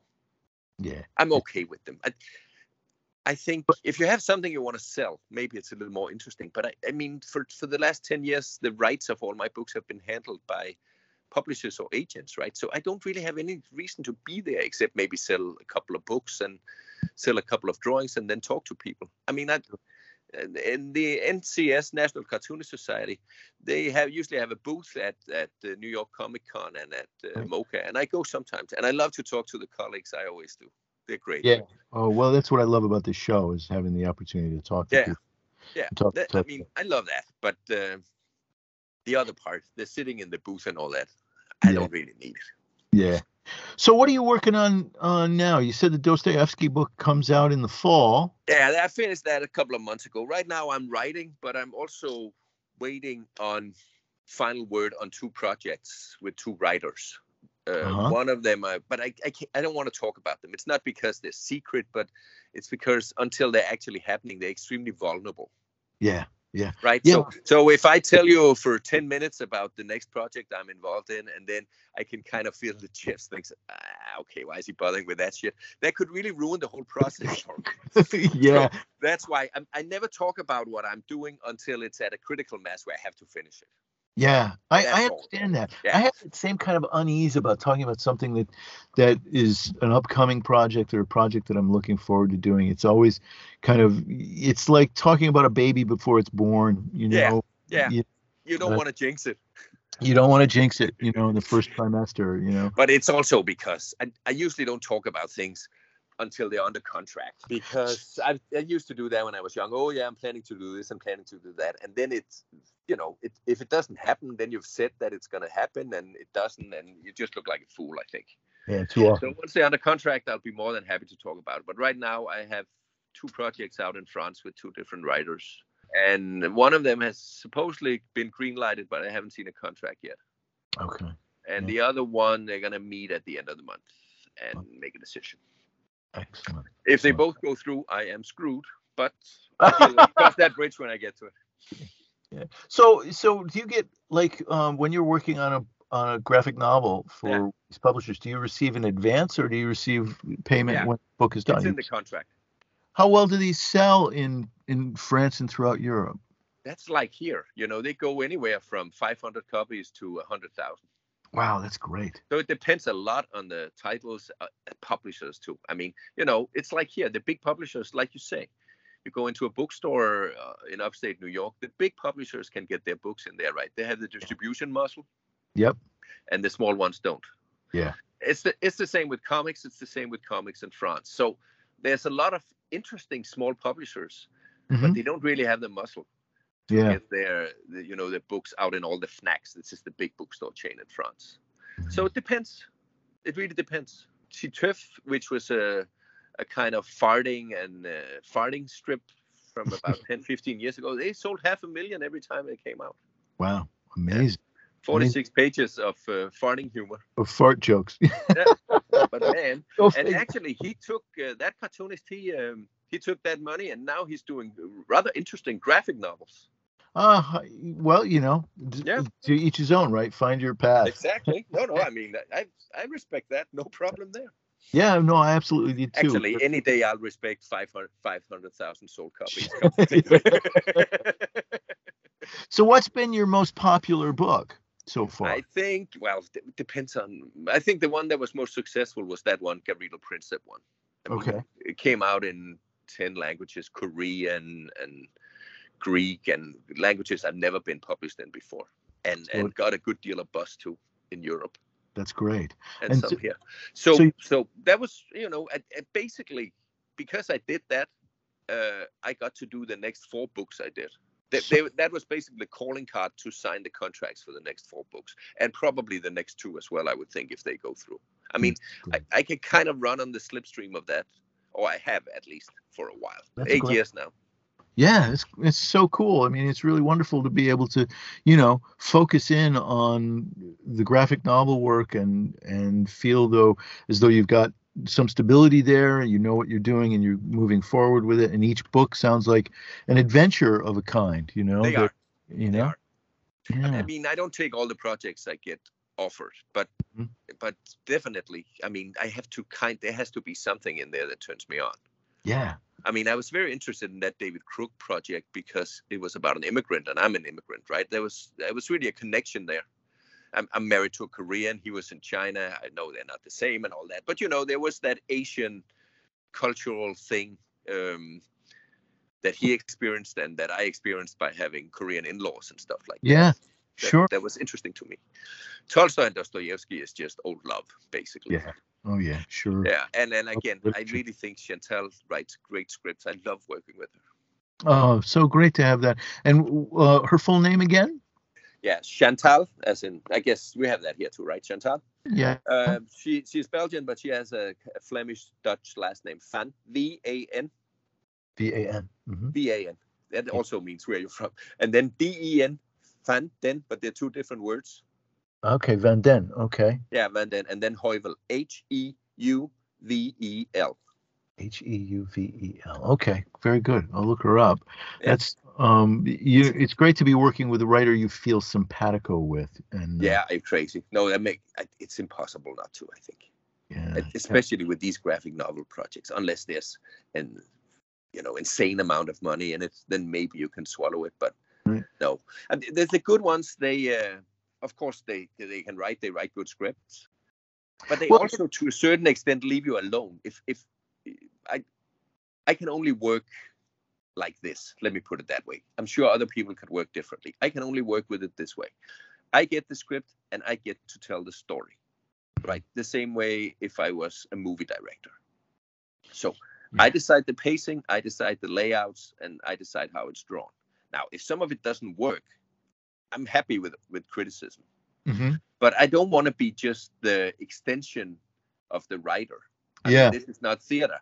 If if the I, I I had a project with a French writer, and I could just feel right away that he wanted it in a. He basically wanted me to draw the things that he couldn't draw himself. But if he yeah. could have drawn it himself, he would have, and that would just be death for me. I mean, it's it's artistic death for me. There's just there's not that space to to create, to explore, to make decisions. Because that's what's really nice about cartooning too. I think that you're constantly making decisions, right? Oh yeah, that's that's what that is what is interested in interesting. I think in any job, really. That's mm-hmm. why it's it's hell to to do something where you just do the same all the time, and it doesn't even matter if you get better at it.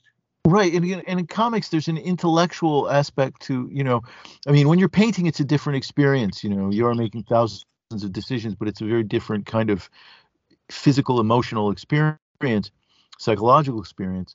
Comics, there's a puzzle aspect, an intellectual, analytical aspect to it that's intriguing in and of itself that goes hand in hand with you know the physical and the expressive qualities and as a as a storyteller a visual storyteller you've got to make all of these decisions in terms mm. of pacing and flow and, and that's absolutely integral to the visual aspect of the story right it's no it's to like, the story to yeah, the story yeah. too i think i mean I, yeah. I think if it's first of all if it's not drawn it doesn't exist but also makes a big difference how it's drawn.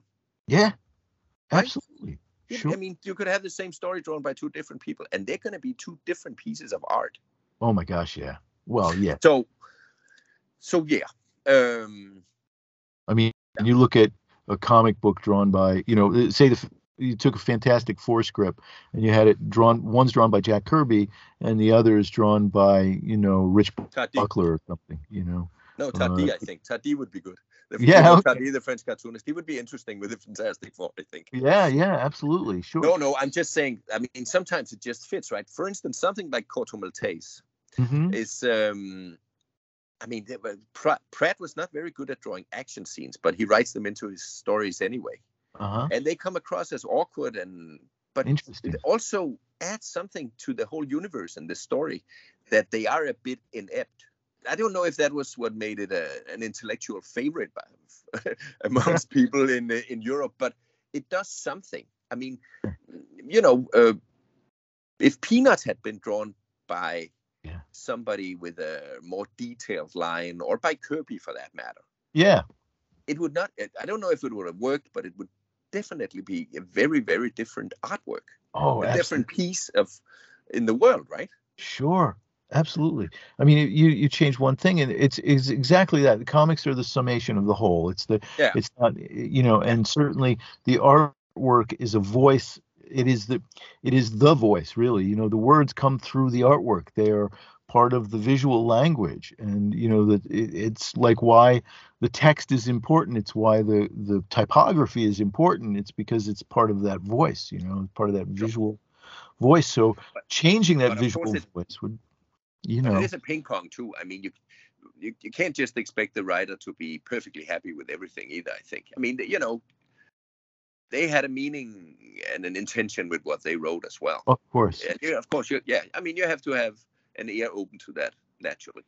Yeah, and I, I think that's got to be difficult for a writer, particularly a writer who has a visual sense, somebody who's who thinks in terms of pictures as they're writing you know i mean that that's got to be a kind of difficult thing to give it over you have to be willing to give it over and have that you know willingness to collaborate really uh, yeah I, I, mean i have um I have an editor that I worked with for many years, uh, Pierre Sander here in Copenhagen, and he and he, he write, mostly writes, but he can draw himself too. And he says that that you should not write comics if you can't draw if you don't have that um, visual sensibility, because what happens very often, for instance, is if you take somebody who writes prose for a living and mm. ask them to write a comic, it's very difficult for them because they yeah. they write in long strings of words all the time. Yes. Yeah. And comics are just pictures. It, and I mean, I, have even I've worked with an editor who didn't really seem to have a visual sense of things. Sure. He just described them, and then he had to kind of wait to see what the visual was until you came up with it. Yeah. There yeah. was a lot of those art directors in advertising too, I remember. And I mean, and that's perfectly fine. But but if you um I mean I've written scripts for other artists too. And I think it is when you sit down and write the script, it is helpful if you know if you have a visual sense, let me put it that way. Well, you know, and I guess a lot of people say that's one of the reasons, you know, somebody like Alan Moore is as successful as he is, is because, we, and as good as he is, is because he's got this visual sense that he was a yeah. cartoonist first, and and so he can visualize and communicate to his collaborator, you know, what he would like to see within it, you know. Um, yeah. And and I think you're absolutely right because somebody who doesn't have that sense, well, you know, they're going to be frustrated um, no, I mean, uh, you know, I've, I've experienced it. Suddenly, a person is doing three things in one frame. Yeah. I mean, that's just just the common mistake, right? And and such Yeah. a cliche. But anyway, it happens. Yeah, sure. Because I it's, mean, it's it's not a problem. You just make three frames, but you know, it never happened in the scripts I wrote. I noticed. Absolutely. Yeah, that's one of the tricks I think in collaboration in comics is is being able to accept, you know, uh, the interpretation uh, for a writer anyway, to accept the interpretation the artist is going to bring. Yeah. Um, you know, and in that sense, I mean, probably I mean, a lot of artists complain about it, but in the in some sense, the best collaborator as a writer goes is probably Stan Lee in that sense. When you think about how he just gave it over to his artists, of course, a lot of exploitation was was a result, but also a lot of good stuff came out of that. sure. You know, his ability to say, "Okay, you, you guys tell the story," you know, and I'll go from there. And, I, mean, I, I um, don't think there's any uh, method that you could say that's the best. I, Yeah, I yeah. think it's individual actually. Come if you have a writer and a, an artist or an artist team or whatever, if you have a colorist, it basically comes down to how they prefer to work and how they figure out how to work with each other, and that's Right. it. How- And and there's a ten thousand different ways of doing it. I think Sure, how they communicate with one another is really what. Yeah. how much they can accept from the others, how much they, you know, Mm-hmm. it's so it's it's like a dance or a marriage or whatever. Although uh, albeit Gotta- a short one, but still. Um, You mean, got to it's, click. uh, yeah, you got to click, and uh, and I mean, I, I I don't. I've never really worked with writers that I didn't click with. Mhm. I, I Yeah. don't know if I can. Right. Yeah, it would be painful, kind of, you know, to do that. And I think it's No, it just becomes a job. That's the Yeah, problem. becomes You're basically executing it. Yeah, yeah. You know, It can so be done. It can be done for an obscene amount of money, as always. But um, yeah. but it artistically, it's uh, frustrating and dissatisfactory. Are you a control freak when it comes to your your work? No, no. You just sort of you can you can accept, you know, the the interpretation and the suggestions of an editor or a writer. oh yeah. Mhm. But it- it again, it's the same thing. I can't work with editors I don't respect. I mean, Yeah. I can for money, but but the ones you respect, like the guy, the Alain David who sits over in Paris that I work with on these Dostoevsky and Tolstoy books, he is great. Oh, that's great. I love working with him.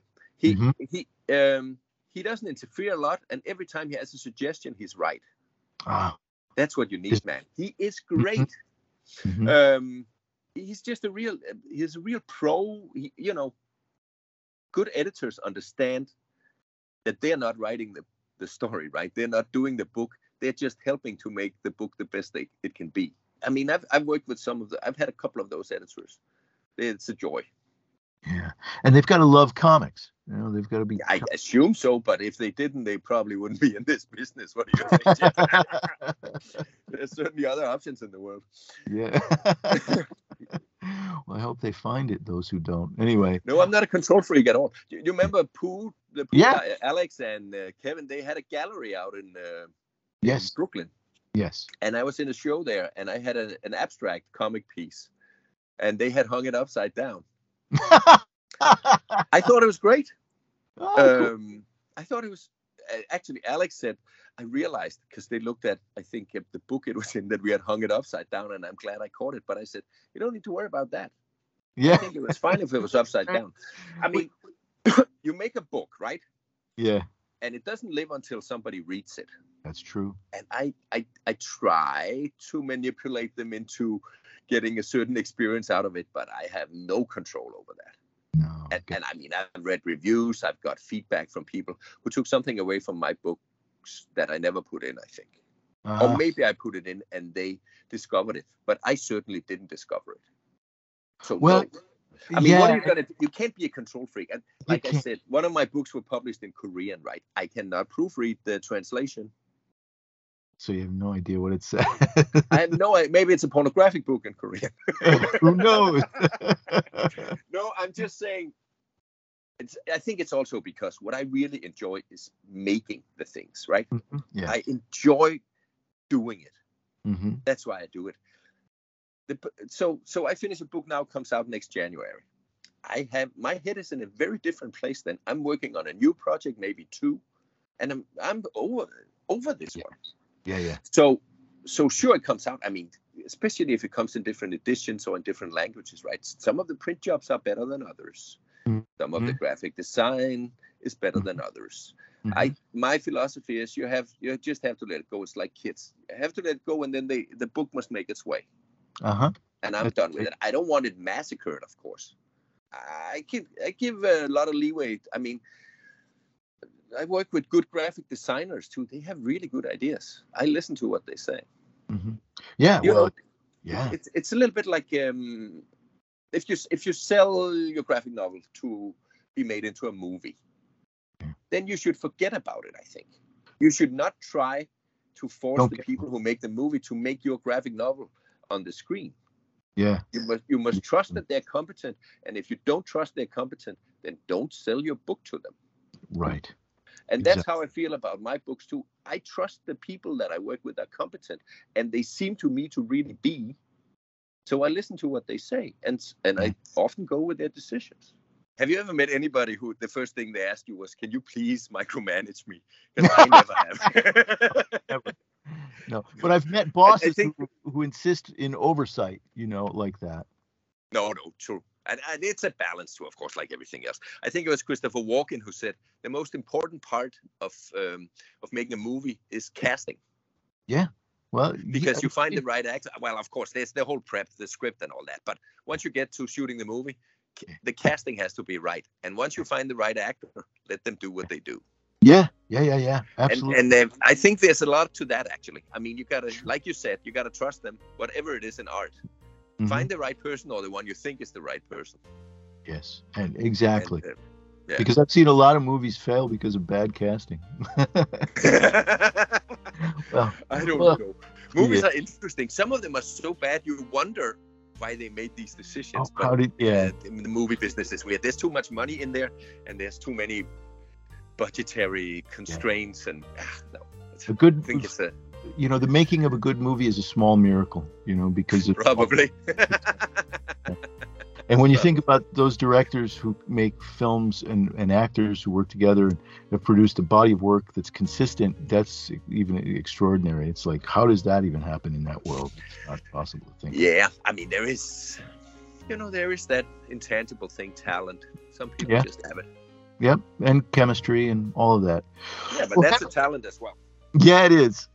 Henrik, I think uh, you know we've covered a lot of ground, and I, I can hear things are happening out in the household that I probably got to attend to. So um, it's been really just so wonderful. Yeah, good. nice. It was really nice. Anyway, Jeff, just uh, edit this any way you want, okay? Okay, I will. thanks thanks for that. not being a control freak. I'm not good at it. yeah.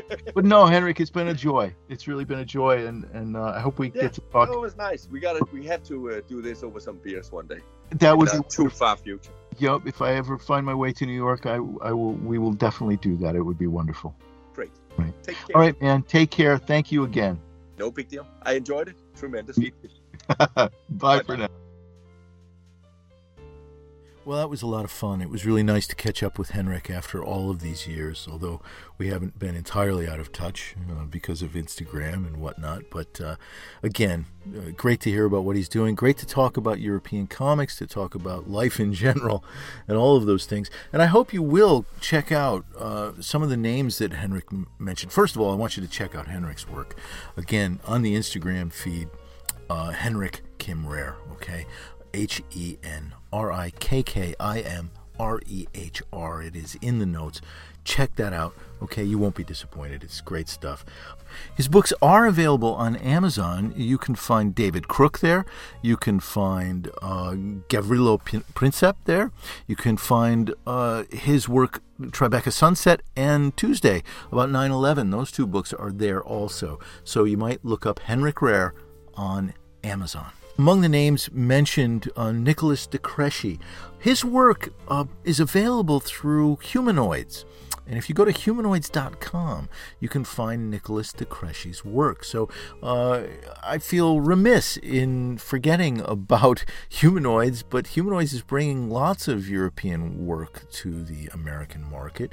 Uh, they have um, uh, Moebius is, of course, also represented by by humanoids. So look for that. Uh, other names mentioned Barrel of Monkeys by um, Ruppert and Mulot uh, is available on Amazon, so you can find that there uh, in an English translation. Uh, and Bastien Vives, uh, or Vives, uh, I'm not sure how to pronounce it, Bastien Vives, B A S T I E N V I V E S. Look for his work as well. I'm, I'm less familiar with his work, um, but I did look him up online, and uh, his work has appeared in the United States also.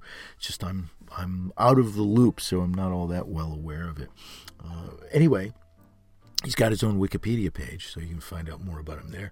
And uh, the writer that uh, Henrik speaks so highly of, Chantal Vanden Heuvel, uh, I know I'm not pronouncing it correctly, Chantal Vanden Heuvel, H E U V E L. Uh, okay, so there's some names to check out there, and uh, there's more to look at at Humanoids and at NBM uh, Publishing. Also, uh, you can find more more European work there.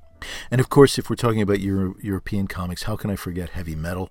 Heavy Metal's been bringing great European cartoonists to the United States, the American market, for over 40 years, right? So uh, that's always a great resource, whether it's new new publications from Heavy Metal or whether you're you're scanning eBay for those old issues. Uh, any any one of those, you're going to find some great great comics from Europe. Well, I think that'll do it for now. Uh, I'm I'm working already on my next project, and that is called the Have a Banana Research Project. And it, well, I'll tell you more about it as time goes on. There will be a Kickstarter for that sometime in the coming year. Uh, it will uh, encompass lots of things, uh, lots of different things. It's a different kind of book, and I'm excited about it.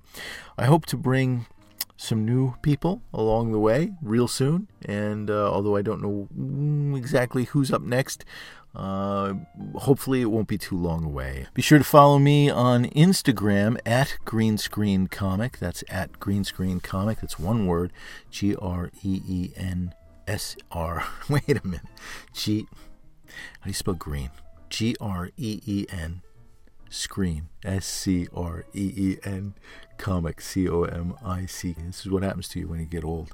Green Screen Comic, one word, at Green Screen Comic. I'm on Instagram.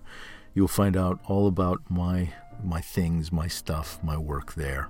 So look for me. Uh, I'll be looking for you. Thank you all for listening. Thanks for being here. Uh, I know the summer is winding down wherever you are. I hope you're enjoying those these last sweet days of summer. As always, it's been a pleasure. Thanks for listening.